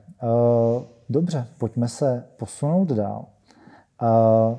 Ty jsi říkal, že jsi dělal datového analytika. A ty si, ty si vlastně dával i na to, ty si dával mm, do facebookové skupiny, uh, tak to střihnem. Jsi tam? Nejseš. Já to řeknu ještě jednou. Hmm. Ty jsi říkal, že jsi datový analytik a do uh, facebookové skupiny uh, tak si vlastně dával dotazník ohledně toho, jak jsou lidi ochotni platit bitcoinem. To už si tady vlastně zmínil, že uh, vlastně uh, jedna z funkcí peněz eh, je uh, prostředek směny. Ne, ne, ne, hledal jsem prostředek směny. Je prostředek směny a u toho Bitcoinu my máme tendenci ho neutrácet z, z jednoho důvodu a tomu se říká Greshamův zákon. Tak jestli bys to nějakým způsobem mohl vysvětlit, proč, proč tomu tak je a jak, jak ty se na to vlastně díváš? Já tak Ptáš se na ten Greshamův zákon nebo na ten dotazník? Jasně. Dostaneme, pojď, začněme tím Greshamovým zákonem jo, a přejdeme okay. teda k tomu dotazníku. No tak uh, Greshamův zákon, doufám, že to nějak, nějak neskopu, ale zjednodušeně říká, že špatný peníze vytlačují ty dobrý. To znamená, když máš, já nevím, třeba špinavou deseti korunu a krásně nablejskanou deseti korunu, tak prostě, když platíš, tak radši se zbavíš ty špinavý. Jo, nominálně je řečený, že to má stejnou hodnotu, je to vynucovaný jako stejná hodnota, ale radši posíláš do oběhu ty, uh, ty, ty špinavý, prostě, no, ty, mhm. co, ty, co nejsou hezký. No a tohle je pak interpretovaný v kontextu Bitcoinu, že pokud přijmeme to, že Bitcoin je nějakým způsobem lepší, ale nominálně třeba ho vyjádříme ve stejné hodnotě korunový, takže by se dalo říct, že je lepší ho nepoužívat k těm platbám a radši si ho nechávat u sebe. Což jako OK, je to určitě nějaký efekt, který je silný. Já sám jako taky vždycky jsem měl, že bych radši jako zaplatil korunama a zase o to víc si, uh, víc si získal toho bitcoinu, který považuji jako nějakým způsobem za dlouhodobější věc. Nicméně uh, má to několik, několik úskalí. Jedno je, jak jsem, jak jsem zmiňoval před chvilkou, že chceš vybudovat ten ekosystém. Chceš prostě jak říkám, vybudovat ten ekosystém. Když prostě budeš čekat na poslední chvíli, tak už bude problém. Jo? A, a další věc je, že vedle toho Greshamova zákona existuje takzvaný Tirsův zákon, což je de facto to samé, jenom jsou vyměněni ty aktéři. To znamená, já sice říkám, že ti radši dám tu špinavou minci, ale prostě můžeme dojít do stavu, že ty už neřekneš, Hinku, tenhle hnus mi nedávej, dej mi jako nějakou pěknou, já tohle prostě odmítám brát. Jo. A tam to může být skokový, jo, že ta, ty špinavý peníze, oni jsou špinaví jenom trochu, člověk si toho těžko všimne, ale pak přijde nějaký zářez a někdo řekne, a já už tohle vůbec nebudu brát. Kdybychom chtěli aplikovat ten Greshamův zákon důsledně, tak bychom mohli, nebo kdyby byl ten efekt jediný důležitý, tak bychom mohli tady platit obilím prostě, nebo bychom mohli hledat co nejhorší formy peněz, ale reálně to tak není. Že jo? Reálně, Kdo by to přijmul, že jo? Reálně tam je nějaká protistrana, mm. která to nepřijme a jelikož víme, že to nikdo nepřijme, tak se nám to nevyplatí ani, ani vlastně mít. Jo? To znamená, že ty eh, já myslím, že dojdeme k tomu, že budou eh, naopak podniky, budou bude pro ně prostě výhodnější přijímat nějakým způsobem Bitcoin. A už protože třeba nebudou muset platit tolik nějakým karetním společnostem a z, jako z nějakých, z nějakých dalších důvodů. Ale zkrátka je tam na druhou stranu ještě minimálně tenhle ten Tearsův zákon, který, který působí proti tomu. Mm-hmm. Krásným příkladem je tady paralelní polis, která vlastně od, od začátku eh, nepřijímá fiat ale bere vlastně jenom kryptoměny v čele s Bitcoinem. Mm-hmm. Takže to je krásná ukázka toho Tyrusova zákonu, bych řekl. Jo, tohle je úplný fenomén tady. To je, já nevím, jestli to je od roku 2014 tady 14. funguje. Mm-hmm, to, tuším, to, to je fenomén. Bohužel 8 eh, let poté to zase tak moc eh, podniků ne, nenásledovalo. A třeba já bych, nebo jedna z takových jako věcí, co se snažím, je právě, aby jako i podniky co nejvíc byli ochotní přijímat ten Bitcoin. Jaký máš feedback skrz vlastně tady, tu, tady, to, tady to, co jsi teďka popsal, když to těm podnikům nabízíš, vysvětlíš jim to, doporučíš jim vlastně i nějaký, tuším, že ty to máš na blogu, že doporučuješ i nějakou jako aplikaci skrz, skrz těch, kterou můžou jakoby přijímat ten Bitcoin? Uh, těch možností je spoustu. Když Aha. už by to někdo uh, chtěl dělat seriózně, tak bych ho spíš odkázal, ať už na Gordyho, nebo na prostě něk, někoho z dalších lidí, kdo se tomu věnují jako full time. A to mám opravdu jenom jako koníček, že když někde jsem, když si jdu koupit prostě tamhle jasně, jasně, falafel, jasně. tak první, co udělám, je se zeptám, jestli můžu platit Bitcoinem a sleduju tu reakci, jako jak na mě budou reagovat, co, co mi řeknou. A třeba já bych čekal, že řeknou ne, prostě, nebo se mi vysmějou, ale oni jako ve víc než polovině případů se tváří, že to ani nikdy neslyšeli, jo? že to je Jasně. ještě jakoby o stupeň horší, Aha. než bych čekal. Uh, takže přijde mi to jako, že jsme asi hodně early. Já jsme hodně early, přesně teď jsem to chtěl říct. No nicméně uh, upravil jsem ten uh, open source project uh, Bitcoin to Small Businesses, nebo nevím, jak se, nevím, jak se to mm-hmm. jmenuje, tak, takže jsem si nechal natisknout takový jako letáčky a když jdu do nějakého obchodu, tak krom toho, že se jí zeptám, jestli jako jsou ochotní brát Bitcoin, tak jim zároveň takhle jako jak nějaký jeho vista, prostě hodím, mhm. hodím letáček a když jsou ochotní, jak se o tom s nima bavím, protože mě to jako zajímá ty jejich reakce, jaký otázky si budou klást, protože mně přijde, že uh, když to budou brát ty podniky, že to je takový klasický problém slepice vejce, jako podniky to nechtějí brát, protože jim nikdo neplatí, nikdo s tím vlastně ani nechce platit, protože ani není kde. A myslím si, že ten první krok je, aby, aby bylo víc podniků, kteří to přijímají, protože právě bitcoineři často ani to jako nechtějí tím platit, takže to je jako těžký, ale ten, ten malý obchodník má poměrně dobrý motivace, proč to přijímat. Je to okamžitý, rychlý, extrémně levný, jo, má to prostě strašně moc dobrých vlastností pro něj. A, a tohle, jo, a co jsem k tomu chtěl říct, že jsem ještě vytvořil takovou jako skupinu na signálu, kde jsem právě jako pozval nějaký lidi eh, z různých jako dalších skupin, jenom jako, hele, máte zájem se zabývat tadyhle jako platbama bitcoinem, mm. tak pojďte se přidat, ať jako to řešíme dedikovaně tohleto téma někde.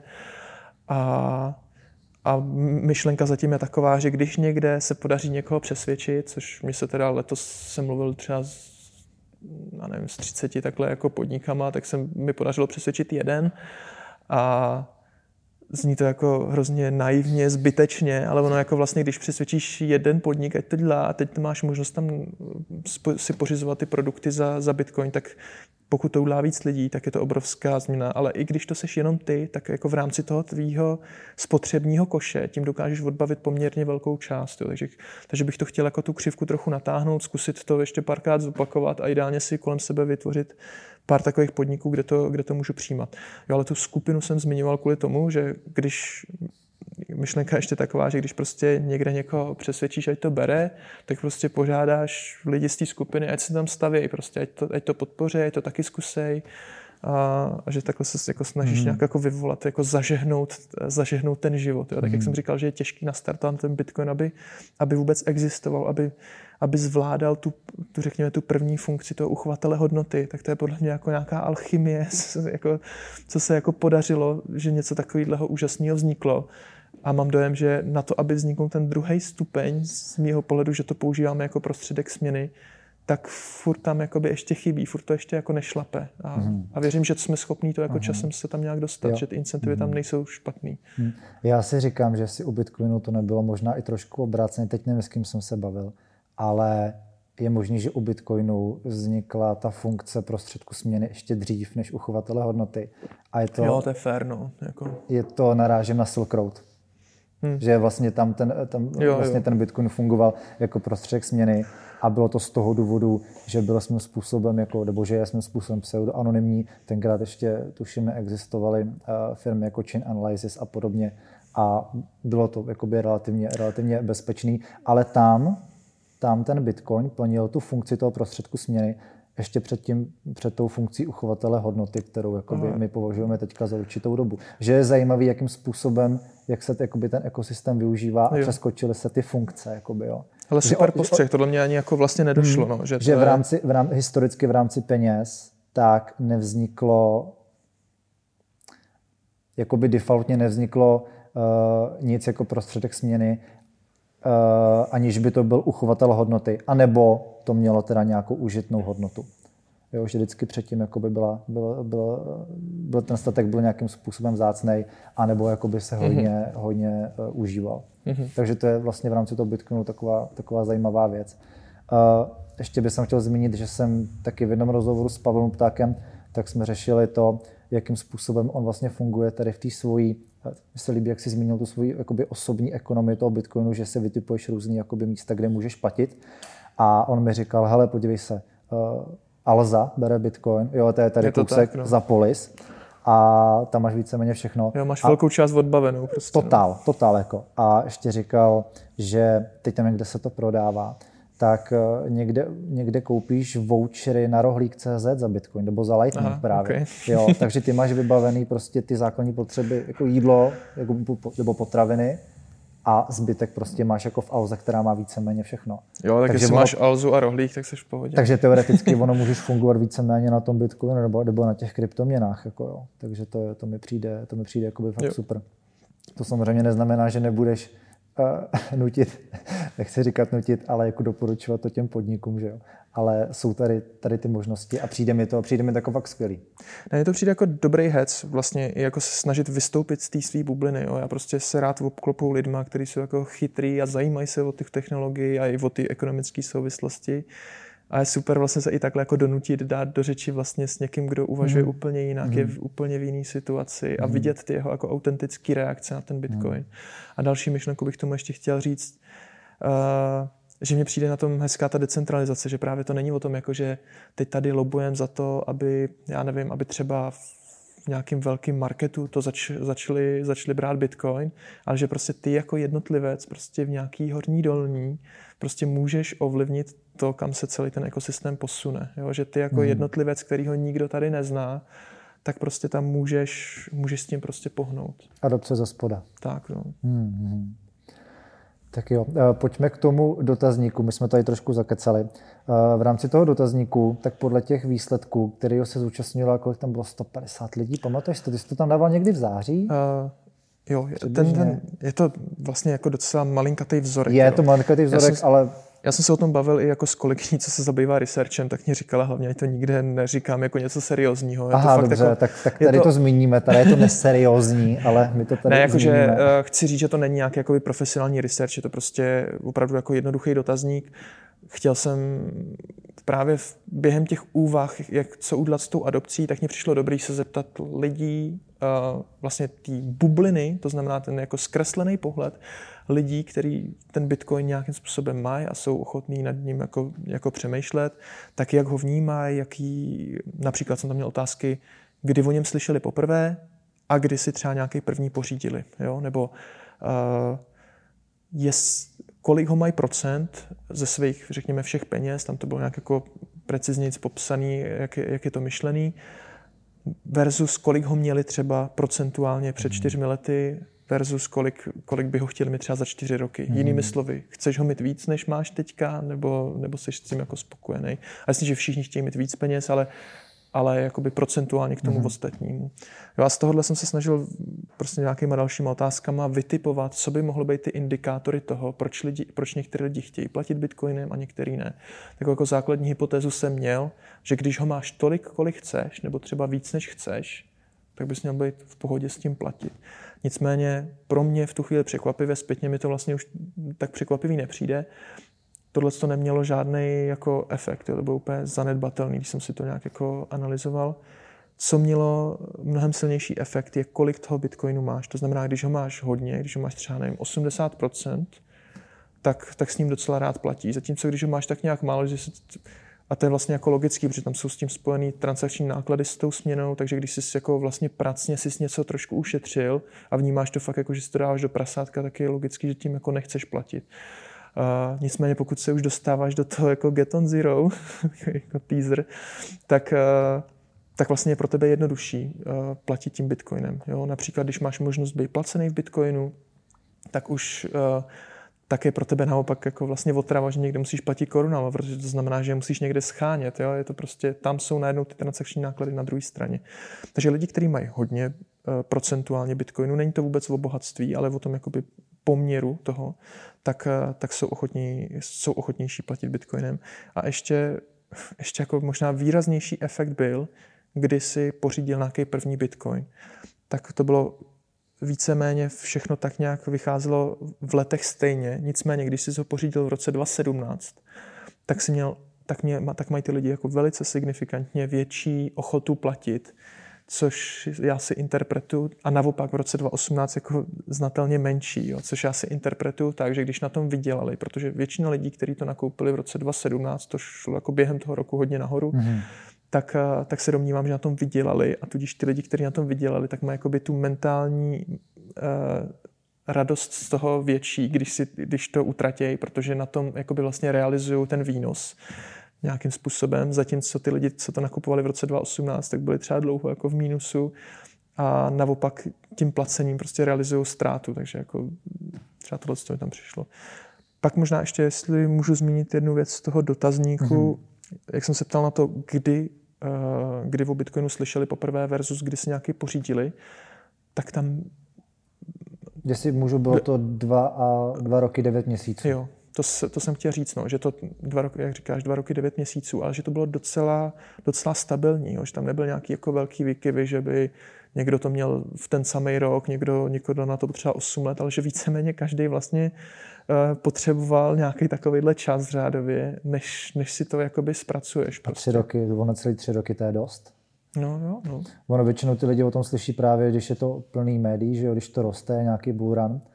Já to neměl i když ne, já jsem to chytnul jako brzo. Já jsem se svez právě 2017. Já jsem se svez, já jsem se svez na tom Blue Runu.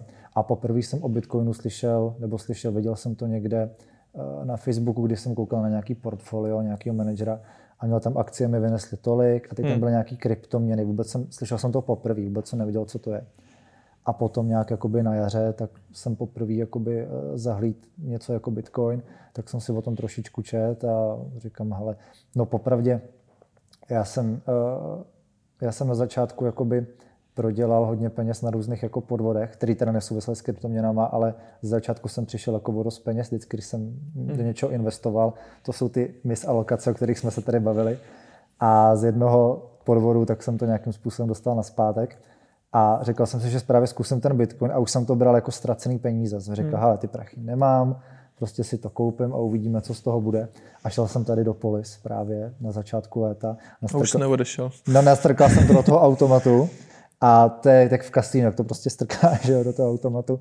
A poslal jsem si to ještě na papírovou peněženku. Jo, že ještě vůbec jsem neměl no. v mobilní, neměl jsem mobilní peněženku nic a dal jsem si to na tu papírovou a teď máš, tak, teď máš ten papírek a říkáš si, tak tady mám tolik a tolik peněz do peněženky uložit. Ale já si, teď mi to evokuje jako úplně stejnou situaci u mě. Já mám dojem, že první Bitcoin jsem si taky kupoval tady v automatu v hmm. Polis.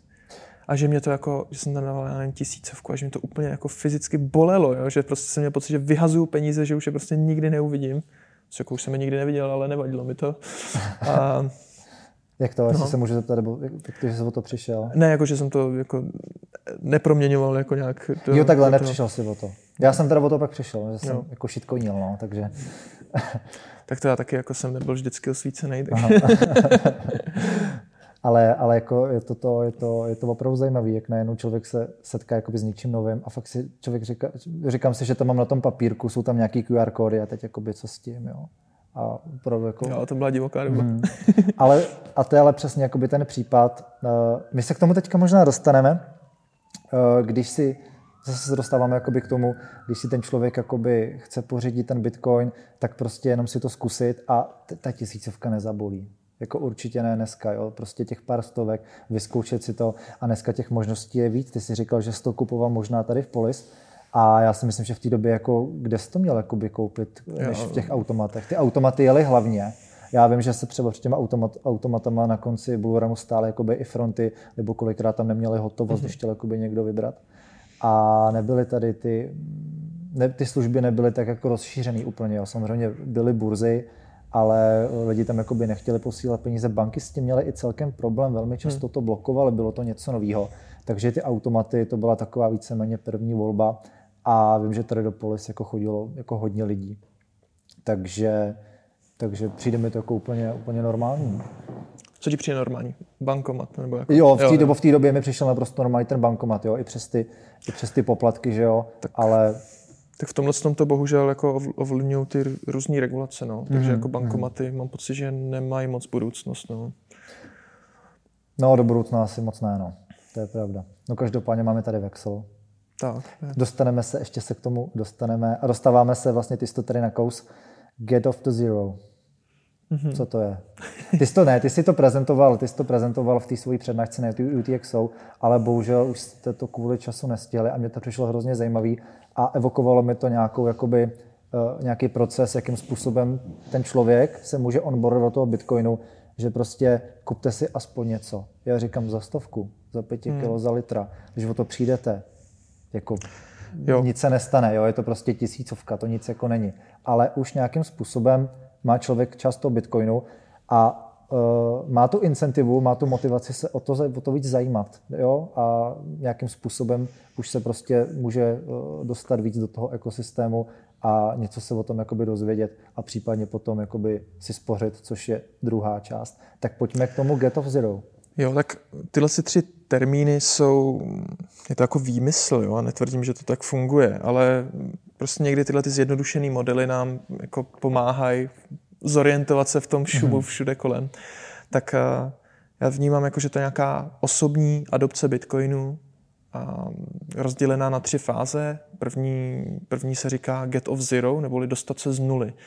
A to je zase spojený s nějakým jako ty říkáš, že tisícovka nic není, ale mně přijde, že jako udělat ten krok a opravdu si nějaký bitcoin pořídit, není jenom o tom, že vyndáš tisícovku, ale musíš toho spoustu nastudovat, teď nevíš co, ptáš se spoustu lidí, je to hmm. vlastně dost náročný. Jo? Navíc tomu většinou nevěříš v té fázi, takže je to takový, je to podle mě hodně těžký dostat se z nuly a vlastně vůbec nějaký bitcoin mít. Nemyslím tím ho někdy kupovat na Revolutu, ale opravdu jakoby pořídit bitcoin je, je složitý. A, takže tomu se říká get of zero, dostat se z nuly, mít aspoň něco. A to beru jako takový první úspěch. Když tohle někdo zvládne, tak jako kudos, prostě dokázal nějakou věc. Mm-hmm. Jak to, možná to jako říkám tak jako, že jak kdybych se tomu vysmíval, ale opravdu si myslím, že to není lehký a respekt lidem, kteří jakoby tímhle tohle doká, dokázali udělat. Jo. Prostě musíš vystoupit nějakým způsobem z toho klasického myšlení. No a ve chvíli, kdy tohle to máš, tak pak je podle mě otázka času, než ti to začne hlodat a začneš, začneš si to pořizovat víc. Jo.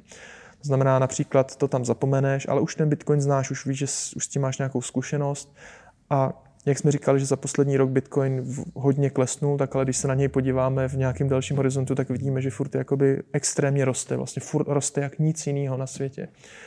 A, a v tomhle kontextu, když prostě ten člověk pár let počká, tak Teoreticky, když by to pokračovalo podobně, což netvrdím, že bude, tak se mu ten jeho i malý vklad vlastně zhodnotí a podle mě jako dostane hlad a bude chtít vlastně toho tam mít víc. Takže mám pocit, že jak už je ten motor zažehnutý, tak jako člověk časem dojde k tomu, že by si vlastně docela rád spořil nějak pravidelně. Jo, takže i v duchu toho, třeba ty knížky, mám dojem, že jsme si o tom taky psali, nejbohatší člověk z Babylona, prostě, no v Babyloně, takové mm. jako jednoduchá knížka ekonomická, kde kde tam dává asi nějakých deset životních doporučení, takové jako z finanční gramotnosti, jako velice jednoduchý typy a jeden z nich je jako třeba desetinu příjmu se snaž prostě uspořit. Spořit v normálních penězích je jako bláznoství, že jo. Tak nicméně v Bitcoinu jako to má smysl tuhle tu hru hrát, takže spoustu lidí podle mě postupně přichází na to DCA, kdy postupně ty svoje peníze proměňují na Bitcoin. No a pak mně přijde, že tohle dosáhne jako poměrně hodně lidí, seš k tomu jako dovedený. A ta třetí fáze, která si myslím, že není moc, moc častá zatím, ale že k ní jako, věřím, že k ní taky jako všichni směřujeme, je get on zero, neboli dostat se na nulu a to zbavit se toho fiatu. Jakoby, beru to tak, že vytváříme nějaký paralelní systém, chceš prostě zase podporovat to, co ti dává smysl, tak uh, v tom Bitcoinu toho máš poměrně procentuálně vyjádřený víc a víc, až jako toho Fiatu máš tak málo, že vlastně by pro tebe bylo jednodušší ho nemít. Tak jako je pro tebe jednodušší nenosit sebou žádný obilí, protože už to prostě by byla starost navíc, náklady navíc a prostě se přepneš. Tak jako někdo se přepne, že nenosí hotovost a platí jenom kartou a zase si tím usnadňuje nějaké rozhodování a nějaké věci, tak prostě se snažíš dosáhnout toho, že seš čistě na Bitcoinu. A to je zase nějakým způsobem voříšek, je to zase složitý. Hmm. V tu hmm. chvíli už hodně věcí víš, ale stejně vlastně dorazit to do té nuly je hodně těžký. A, a proč to dělat, je, že mě jakoby zní to zase hrozně iracionálně. Dít jako Bitcoinu nějaký jako máš, když se to hodně zhodnotí, tak se budeš mi dobře. Není lepší to mít jakoby rozpůlený třeba. A já si myslím, že když, když jdeš do toho extrému, že se snažíš mít opravdu jako třeba výhradně Bitcoin, tak tě to jako jako když vystoupíš z té komfortní zóny, zase tě to nutí přemýšlet jinak. Najednou musíš vymýšlet právě, že by bylo dobré, kdyby někde šel tím bitcoinem platit, protože potom to budeš moc použít. A vlastně žiješ to mnohem intenzivněji, mnohem víc, vymýšlíš ty řešení, chceš se na tom podílet, signalizuješ tím, jo? když máš například zákazníky, o tom taky uh, Juraj Bednar často, často píše, když prostě přijímáš Bitcoin, tak si tím vlastně trochu vybíráš zákazníky a pro nás to zní jako nelogicky, proč bych si vybíral zákazníky, já to chci prodat každému, že jo. No ale když, když prostě si vybíráš zákazníky, tak oni tě pak mají třeba radši a můžeš vytvořit nějaký jako love brand a třeba se k tobě vracej a ve výsledku ti to může i biznisově fungovat o něco líp, nebo ti to víc baví. Ten tvůj zákazník tě často může obohatit. Jo? Prostě jsou zákazníci, s kterými, když, já nevím, když budeš třeba řemeslník a budeš pracovat pro nějakého blbce, tak vlastně si to neužiješ. Prostě bude to protivná práce, jo, nebo neúctivá, nebo cokoliv. Ale když budeš pracovat pro někoho, koho respektuješ, kdo se ti líbí, tak třeba ti dá, já nevím, něco navíc, nebo, nebo ty budeš mít i chuť to pro něj udělat dobře. Mm. Jo, že mám pocit, že to funguje z obou stran, že, že jako má smysl si vybírat nejenom uh, firm, firmy, které tě jakoby obslouží, od kterých nakupuješ, ale i jako firma nebo ten, kdo něco nabízí, tak si vlastně vybírat ty svý zákazníky. Mm-hmm. Jak by si nazval vlastně čtvrtou část, kdy při té třetí, tak vlastně jsme jenom na Bitcoinu, ale ta, čtvrt část, ta čtvrtá část by mohla být ta, že uh, někdo si na Bitcoin dokonce půjčí, že si veme vlastně půjčku ve Fiatu a nakoupí Bitcoin a vlastně udělá tady ten, tady ten no. exposure vůči Já to beru jako, tomu. že to je jakoby jiná Jak ty hra. na to koukáš? Já na to koukám jako, že to je jiná hra. Jo? Tak jak jsi mm-hmm. říkal, že brát si hypotéku třeba před rokem, no teď nevím přesně zase, mm-hmm by se jakoby vyplatilo, když si to finančně spočítáš, tak by se ti to vyplatilo, ale mně přijde, že, že tě to stojí strašně moc mentální kapacitu, vystavuješ se nějakému riziku, prostě a otázka je, je to ta hra, kterou chceš hrát? Jakoby chceš vlastně vydělat na tu hypotéku, chceš tohle to hrát, i když ti to nakonec hodí o 20% víc, třeba než kdyby dělal něco jiného. A já, já považuji ten fiat systém za jako nemorální, považuji ho za něco, co jako systematicky škodí společnosti. Jako vím, že to zní jako asi šíleně, ne, ale, to naprosto, naprosto ale jako normálně. přijde mi, že to tak opravdu je mm-hmm. a že to je něco, na čem se jakoby nechci podílet. Prostě když mm-hmm. mám tu možnost, když si to můžu nějakým způsobem ekonomicky dovolit, tak jako mně přijde jednak zábavný, i když je to třeba někdy komplikovaný, ale jít tím směrem, že tu hru nehraju. A pro mě, když bych se jakoby když bych si takhle uh, bral půjčku, že to zastavím bitcoinem a něco, mně to přijde, že to jsou jakoby vlastně hry, které já hrát nechci. Jo. Prostě... Že využíváš už nějakým způsobem to zlo v úvozovkách. No, vlastně. No, jako ne, nechci být ten, kdo tu blbou hru hraje jenom líp než ostatní. Prostě. Mm-hmm. Jo, když, když si vezmeš hypotéku, protože máš ty znalosti a umíš to nastudovat a jsi prostě v tom dobrý, tak, uh, tak fajn, tak na tom vyděláš. Ale co to znamená? Ty jako vlastně vyděláváš jako na úkor někoho jiného. Jasně. A to jako já třeba hmm. nechci dělat. Jo? Hmm. Prostě hmm. trh není o tom, že jako někoho obíráš. Trh je o tom, že naopak jako vytváříš tu hodnotu. Hmm. hmm. Takže tohle bych nepovažoval za čtvrtou fázi, dobrý, ale spíš dobrý. jako za nějakou jako jin, jsem na jinou to, větev. Jo, narazil jsem na to, že už je to zase jakoby další extrém, že já takových pár lidí jakoby znám. Že myslím, že mít 100% v Bitcoinu je až až, že není potřeba že mít jasně, jakoby víc jasně, než 100%. Jasně, určitě, prostě... určitě. Člověk, se, člověk se vystavuje prostě krátkodobě velkým výkyvům, což můžeme vidět vlastně teďka, kdy Bitcoin je teda v nádherných slevách. Dokupuješ, jedeš DCAčko? Mm, já nemám za co dokupovat. Jako, ne, Takže tu jsi v té třetí fázi, nemáš za co dokupovat. ne, no. Jasně, jasně. Uh, ještě nebo, nebo takhle, jako já, jelikož furt na většině místech nejsem schopný zaplatit bitcoinem, tak jako hmm. scháním vždycky nějaké jako koruny, ale snažím se jich mít co nejméně. Jakoby hraju tuhle tu hru, že se snažím dostat na nulu s korunama. A jako není těžký se dostat na nulu s korunama, ale zároveň jako nějak relativně komfortně žít a neobtěžovat tím svoji rodinu a tak. Jako. jasné, jasné. Takže hm, teď jsem se chtěl jako zeptat, jestli eh, ty osobně spíš platíš hotovostí nebo kartou, ale tady u tebe bude spíš teda otázka, že uh, platíš teda spíš bitcoinem, když teda můžeš. Snažím se platit bitcoinem, když můžu. Třeba teď jsem zrovna vexloval, to znamená, jsem směňoval jako bitcoin na koruny, protože jsem už jako potřeboval mhm. nějaký koruny zas.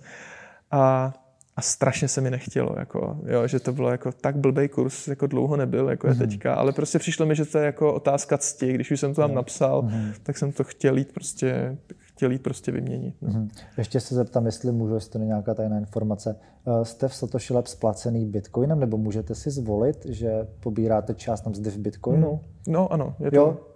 není to nějak tajná informace, můžeš, mm-hmm. můžeš si zvolit, no i jako jakým, jakým poměru nebo jak moc chceš Bitcoin. Jo, můžeš to nastavit podle sebe, jakoby třeba 30% v Bitcoinu, 70% ve Fiatu. V zásadě to jo. Hmm, hmm, to je paráda. jedna ze skvělých věcí jako na té firmě. To je. To schání teďka někoho Trezor, víš, o něčem, teďka nabíráte nějaký uh, programátory? Teďka nevím z hlavy nějak, konkrétně, hlavy ale určitě. Pozice, uh, že by byly volný. Že bychom tady udělali jako nějakou reklamu. Teď, jsme, teď bych řekl, že jsme obecně spíš opatrnější v nabírání. Nicméně jako dobrý lidi se hodí i jako v těžkých časech. A netvrdím, že jsou těžké časy ještě, ale jakoby snažíme se být připravený, kdyby třeba byli. Mm-hmm. A nicméně určitě bych se podíval na stránky jako Satoshi Labs slash Career nebo něco mm-hmm. takového, tam se, tam se určitě kdokoliv může proklikat. A mně vlastně přijde dobrý ani se jako nevázat jenom na ty věci, co jsou vypsané. Prostě dát o sobě vědět, uh, být, být v tom aktivní. Mně přijde, že, že jako ten zápal furt má, furt má hodnotu. Mm-hmm. Takže prostě napsat a uvidí se. No, tak jako nejenom napsat, ale i se jako zamyslet, čím jsi schopný přispět. Mm. Jo? Mhm. To třeba spoustu lidí si myslí, že aby dělali v Trezoru, tak musí být programátoři, jo? což já si tak trochu myslel taky a, a samozřejmě, když jsi programátor, tak to máš většinou jako mhm. jednodušší, protože většinou je nějaký potřeba, ale je prostě spoustu jiných věcí, které můžeš dělat. Mhm. V zásadě u nás, jako když se zajímáš o ten Bitcoin, tak minimálně mně přijde, že je taková dobrá jako startovní pozice, dělat na supportu, což je třeba pro mě jako mentálně velice náročný. Já jsem to zkoušel cvičně asi dvě hodiny a, a jako strašně obdivu ty lidi, co to dokážou dělat a hlavně jak dobře to dokážou dělat. Jo. Hmm. Protože furt řešíš problémy lidí, opakované problémy, ale jakoby fakt, fakt náročný to je. No a tak tohle si myslím, že je taková dobrá startovní pozice, ne, ne protože by člověk nemohl dělat jako hodně dobře, ale protože i když jdeš dělat cokoliv jiného, tak eh, na tom supportu poznáš hodně tu firmu, poznáš tu cílovou skupinu, poznáš všechny ty produkty, jak co fungují. Je to prostě strašně rychlá škola. Hmm. Jasné. Tak jo. Dobrá, pojďme na poslední část a to bude Lightning Network. A ty jsi měl vlastně taky na YouTube jsou svůj workshop, který teda bohužel eh, nemá záznam. A o čem ten tvůj workshop vlastně jakoby byl, co se týče té tý Lightning Network? Jo, já upřímně si teďka nevybavu, on to byl takový jakoby průřez s Aha. tím Lightningem. Možná třeba, že uh, začali bychom asi teda tím, kdybys měl nováčkovi vysvětlit, co to Lightning Network je a jak funguje. Jo, tak uh, k tomu bych možná řekl, že jako nejlepší mě přijde přečíst si teďka tu knížku od Michala Nováka, jestli Je to, jo, jdeme na to rovnou. Teďka vlastně na Brains Publishing tak hmm. vyšla nová kniha. Autorem je Michal Novák. Uh, Twitter má platby budoucnosti, já to hodím dolů do popisku videa, který vydal teďka vlastně knihu, která se jmenuje vlastně možná úplně stejně. Platby. Možná nějak Lightning platby budoucnosti, Něco nevím, takovýho. nechci to komolit. A vlastně ta kniha popisuje kom, vlastně kompletně ten Lightning Network uh, od základu až po ty složitý operace. Myslím, že je tam popsaný i Bitcoin. Teda ano, základ jako začíná to tím Bitcoinem, jak co mm-hmm. Mně se to jako hodně líbí. Jo. Přijde mi, že by si to zasloužilo nějaký, jakoby to graficky sjednotit a opravdu to vydat, že to je jako mm. fakt pěkná knížka. Já jsem koukal zatím jenom jakoby na to, na, na úvod a na kapitoly. Je to hodně obsáhlý, ale vypadá to tady jako fakt skvěle. No je to sice obsáhlý, ale zároveň jako... Ne, to, to, když, to, ne, to, ne, to nebylo jako výtka, ne, jasně, to je super, ale jenom, jenom mě přijde k tomu jako dobrý doplnit, aby se toho lidi nebáli, že to budou jako zase muset číst nějaký strašně náročné věci. Tak ano, jsou tam náročné věci, nicméně ten začátek je opravdu podle mě jako velice hezky a jednoduše popisovaný, jsou tam hezké analogie pro, pro to vysvětlení. Nicméně, abych se z toho teda takhle jako jenom lacině nevykroutil, tak se o to možná taky pokusím o to, co, co to teda ten Lightning je. Úplně a, jednoduše, pojďme to říct nováčkům. Jo. A Lightning je normálně Bitcoin, jo, není to něco jiného, to znamená, když je něco přes Lightning, tak to je jenom vlastně způsob, jak si ten Bitcoin poslat a funguje to v zásadě tak, že nepotřebuješ všechny informace zapisovat do toho time chainu. Ale jo, čili šetříš, šetříš nějakým způsobem ty poplatky, aniž by se vzdal toho bezpečí. A jako vedlejší produkt vlastně ten, ten Lightning přináší jako větší soukromí, takže máš, máš okamžitý platby, nemusíš, nemusíš čekat, až se, až se vytěží nějaký blok. Uh, je to le, z pravidla levnější, ono to je samozřejmě pak jako v praxi složitější, kdy je to třeba těžko predikovatelný někdy, je tam prostě spoustu jakoby věcí jiných, ale je to v zásadě ten platební nástroj. Bitcoin býval kritizovaný v roce 2017, mně to přišlo nejvíc asi za jako dva nedostatky, nebo aspoň já jsem to tak vnímal, že nemá jako dobrou anonymitu a že není dostatečně rychlej. A Lightning Network je něco, co podle mě velice pomáhá v oběma těmhle slabinám. Mm-hmm. Ještě k tomu bych chtěl říct teda, jako, že my se tady bavíme i o, nebo běžně lidi uvažují jako různé kryptoměny, ale když bys chtěl někde platit, tak vlastně ta podle mě jediná smysluplná možnost je platit bitcoinem, respektive přes Lightning Network. Že ale, jako nic jiného nepřijde mi, že by jako bylo vůbec jako nějaká konkurence, která by se tomu Přesně vyšel. tak, když pokud nějaký podnik nebo jednotlivec chce přijmout eh, platbu, řekněme kryptoměnou teda, tak co si zvolí, tak vybere vždycky Bitcoin, že jo? No měl by, no. no velmi právě. Dřív byl Litecoin, vlastně Litecoin to byla taková, eh, ten vzniknul tuším právě na popu toho, že ten Bitcoin je jakoby eh, pomalý, co se týče těch pladeb a člověk mm. může čekat i těch 10 minut na potvrzení transakce, mm. tak vzniknul Lightning Network, který se vlastně přijímal i tady v Polis. Jo. A tím se právě platili ty kafíčka a jelikož prostě teďka ten Lightning je jako nechci říkat na vzestupu, ale svým způsobem jo. No Pořád je určitě, jako je, je, je nějaký... sice furt malý, je tam... Pět tisíc? Myslím, že něco přes čtyři tisíce, no, bitcoinu. Ale jako když se podíváš na ten graf, tak jako roste to, no. Roste mm. to jako třeba pomalic, než bychom si přáli, mm. ale já nejsem přesvědčený, že vždycky je dobrý, aby to rostlo rychle. Jo, že... Určitě, určitě. Radši pomalu a v klidu bez problémů. Každopádně light, teda Lightningem, Litecoinem, tak už uh, tuším víceméně, jako nikdo to nepřijímá. Ani se no, nejsem jistý, jestli to přijímají tady. Nedává to smysl prostě. No. Mm-hmm. Určitě. Vzpomeneš si teda na ten tvůj workshop, o čem to bylo? Jo, jsme to zamluvili.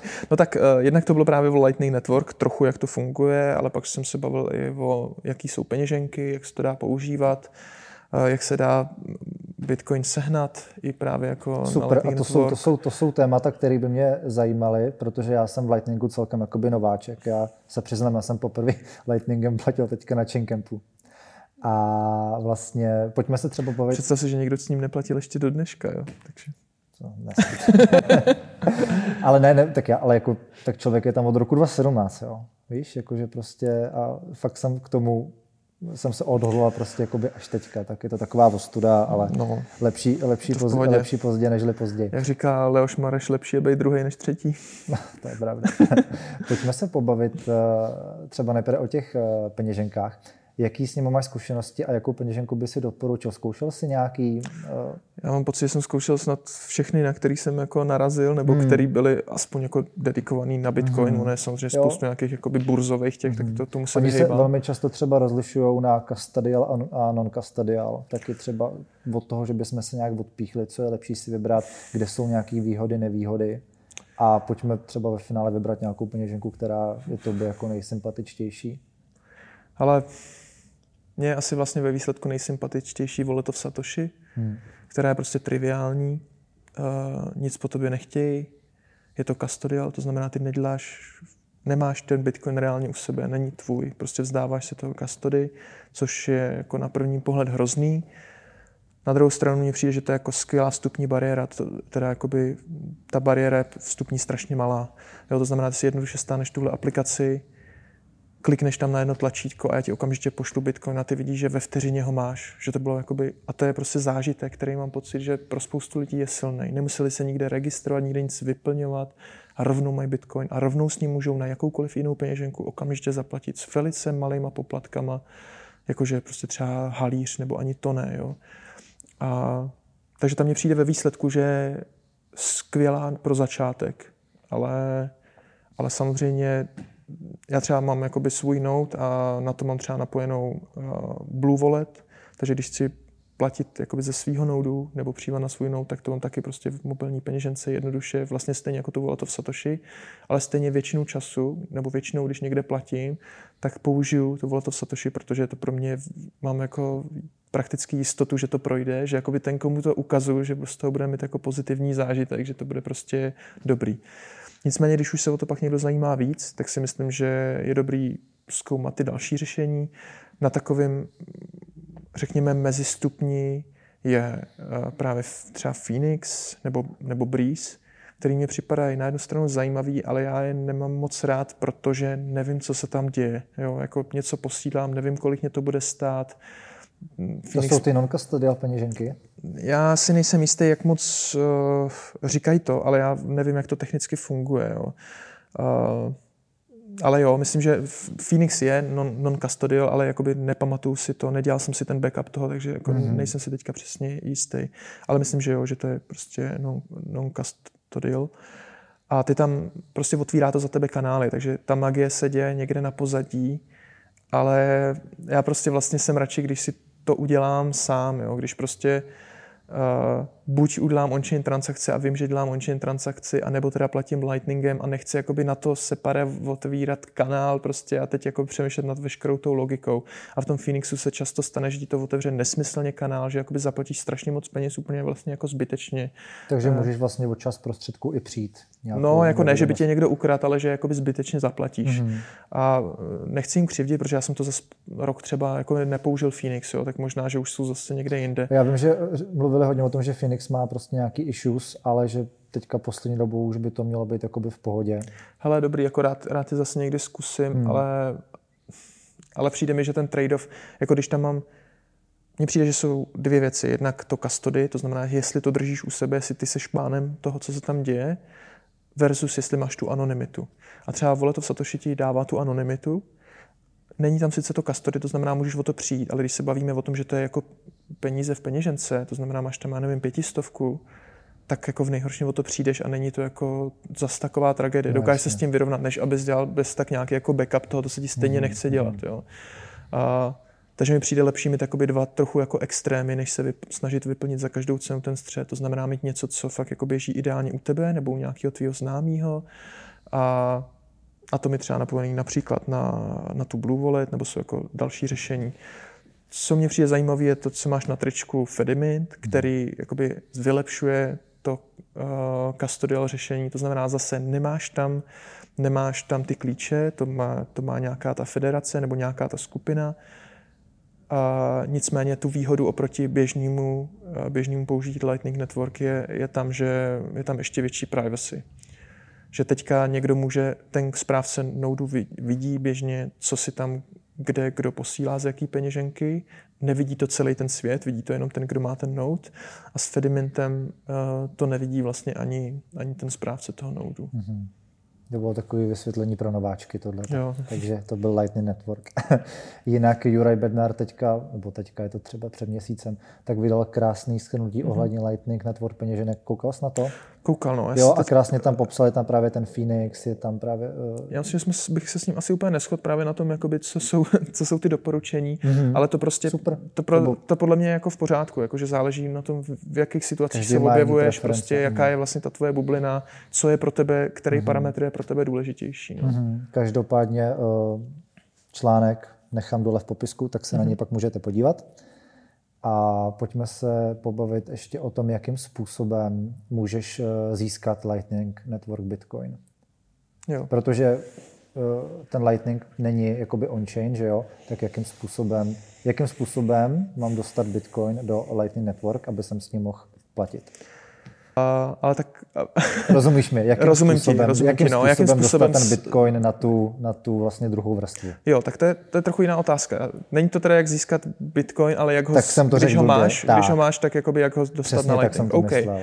No tak uh, jedna možnost eh, docela elegantní je prostě postavit si svůj node, nebo postavit, to si můžeš koupit jako hotový, hotový řešení, to znamená stáhneš si tam celý ten blockchain, a v nějakém tom softwaru normálně UIčko, jak kdyby si otevřel, já nevím, App Store, tak, tak tam otevřeš k někomu kanál. Jo? To znamená například si otevřeš kanál tady k Polis, Uh, to znamená, uděláš on-chain transakci, která má nějaké, nějaké svoje parametry, to za tebe všechno ten program udělá, takže tím se nemusíš stresovat. Jenom v podstatě najdeš odkaz na polis a ten tam zadáš a pošleš tam.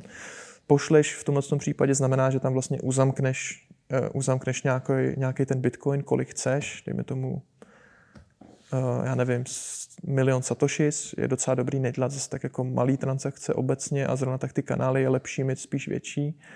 Akorát se ti tam nechce nechávat hodně peněz, ale mm-hmm. tak mhm. jako eh, tímhle tím způsobem otevřeš kanál a to potom znamená, že do té výše, kterou si tam jakoby uzamknu, můžeš průběžně platit. A tím, jak na to platíš, tak si postupně ten kanál vyčerpáváš, až teoreticky ho vyčerpáš do nuly a, a další transakcí ho zavřeš. Uh, Zrovna tak, když už se ti tam uvolní nějaký to místo, to znamená, co jsi zaplatil, tak můžeš stejným způsobem přijímat. Když bys chtěl přijímat jenom, tak jsou zase nějaký další způsoby, ale nevím, jestli se na to ptáš vlastně, tak nebudu rovnou ti to tam... Spíš ne, kdybych chtěl jo, jako jo. platit, zůstaneme u toho jo, placení. No, tak jo. No, tak tohle je podle mě jako jeden, jeden způsob. No. Jo, tak já třeba doplním, jak jsem to udělal já. Když jsem byl načenkem, tak jsem to udělal přes uh, službu FixFloat že vlastně ta služba nabízí, že ty tam pošleš bitcoin nebo hmm. jakoukoliv jinou kryptoměnu a decentralizovaně tak ti to zpátky pošle, jdeme zpátky, ty tam dáš vlastně Lightning adresu, která mimochodem je úplně jiná než on-chain. Hmm. A vlastně pošleš si tam ty prostředky, ono ti to za určitý čas prostě smění ten Bitcoin za ten Lightning, který ti přijde do té tvojí peněženky na tu adresu, kterou si tam dal. Jo. Tak to mi přišlo celkem, celkem takový jako ne každý má Note, že jo? Ale přišlo mi to takový jako uh, jo, to je takový určitě, praktický a schůdný. To je určitě fajn řešení. Uh, Některé peněženky to mají nativně, třeba právě když jsem zmínil tu voleto v Satoshi, tak tam prostě jenom dáš přijmout a vygeneruješ si tam QR kód prostě pro normální bitcoinovou transakci, pošleš tam peníze a oni ti to všechno jakoby za tebe udělají. Mm. Nebo vlastně bohužel dneska i záleží, jakoby kam to posíláš trochu. Jo? Mm. To znamená, tyhle ty custodial řešení jsou v tom jednoduché. Když by si to poslal třeba na Phoenix, tak je to prostě, bude to o krok víc zase. Chtěl jsem no. zmínit, že právě to dělá i ten Phoenix, že tam si dokážeš poslat on-chain Bitcoin mm-hmm. a změní to na Lightning, ale byly tam právě nějaký problémy s tím, že kolikrát se to nesměnilo a ta transakce zůstala vyset někde, no, jasně, no. někde ve vzduchu, ale... No ještě, už... to, ještě to není prostě úplně hladký, no. Mm-hmm. No a pak je tady ještě jedna možnost a to je Vexel protože hodně vexláků nabízí taky, eh, že, že prodají jak no. on-chain, tak Lightning. No tak to je právě jakoby ta druhá otázka, jak ten Bitcoin získat. To jsem si původně myslel, že na to se aha, ptáš. Aha. A Jo, jakože nemyslím si, že bychom používali vexláky na to, aby ti směnili z Bitcoinu na Lightning, to můžeš prostě udělat všechno vzdáleně, je to, mm. je to v pohodě. Uh, nicméně můžeš získat Bitcoin tak, že přesvědčíš někoho, ať ti ho, ať ti ho prodá, a to je jako určitě dobrý, ať už je to na Lightningu nebo, nebo, nebo on-chain. Ale těch možností je víc. Když, si, když se bavíš o tom Lightningu rád, tak mně přijde, uh, že je hezká služba Robosets, což je podobný jako, jako BISC, akorát to funguje na Lightningu, mm-hmm. že si prostě tam prostě tržiště, na kterém si prostě najdeš tu protistranu a nakopíš, nakopíš od něj jakoby na dálku. Uh, Samozřejmě je tam jakoby zase použití toho bankovního převodu, což ti může jakoby způsobit komplikace, takže alternativně tam můžeš eh, to obchodovat za, já nevím, vouchery do IKEA nebo na Amazon nebo nějaký takovýhle věci, že jako místo toho fiatu použiješ nějaký voucher. Pak je, teda vexl je podle mě fakt jako nejlepší možnost dneska, i když prostě vexlovat kvůli tisícovce, to se nikomu moc nechce, jo. Představa, že půjdeš někam, co se stejně s tím člověkem jako pokecáš, máš to jako jiný, je tam i jiný přínos, ale jako mně se jako nechce většinou už jakoby někam cestovat a e, vyměňovat pak jako kvůli tisíc. No. A přemýšlím jako těch možností určitě víc, ale Vím, že jsem tam měl právě teď jako čtyři, čtyři slajdy. Na to no, pak tře- si vzpomínám teďka, že to tam něco takového bylo. No a pak třeba Bleskomat je docela zajímavá možnost což je vlastně uh, bankomat, který, který funguje mm-hmm. taky jako s Lightning Network, akorát musíš jako najít někoho, kdo ho, kdo ho provozuje. Já nevím, jestli třeba tady v policii je, bejval tady určitě nějakou dobu, ale nevím, jestli to byl někdo tady udržuje. Jakoby na ukázku, tuším, nebo na nějaký workshopy, ale že by tady byl defaultně to ne. Nicméně ještě to jako úplně nezregulovali dostatečně, takže furt bankomaty žijou a spoustu z nich podporuje i jako Lightning Network, takže můžeš nakupovat třeba v Alze, funguje Lightning Network. V Alze taky, jako v automatu. Zkoušel jsem to asi, já nevím, měsíc zpátky, tak snad to ne, neodpálili ještě. Všechno v pohodě. Uh, jo. Všechno v pohodě. Dobrá. Tak jo, to je ode mě asi všechno. Já myslím, Super. že jsme probrali všechno. Jestli máš ještě něco na srdci, jestli bys chtěl dát rady, nějaké rady našim divákům ohledně, ohledně toho, jakým způsobem teda se mají eh, chovat ke svým, eh, ke svým prostředkům. A asi dobrý, já myslím, jsme to probrali, já myslím, že jsme to jak nakupovat, to jsme taky probrali, Lightning taky, tak to je asi všecko. Super, tak Super, ještě... tak jo, Hinku, děkuji moc, že jsi přišel, super pokec a snad se uvidíme příště. Díky moc, Měj se, ahoj. ahoj, čau, čau.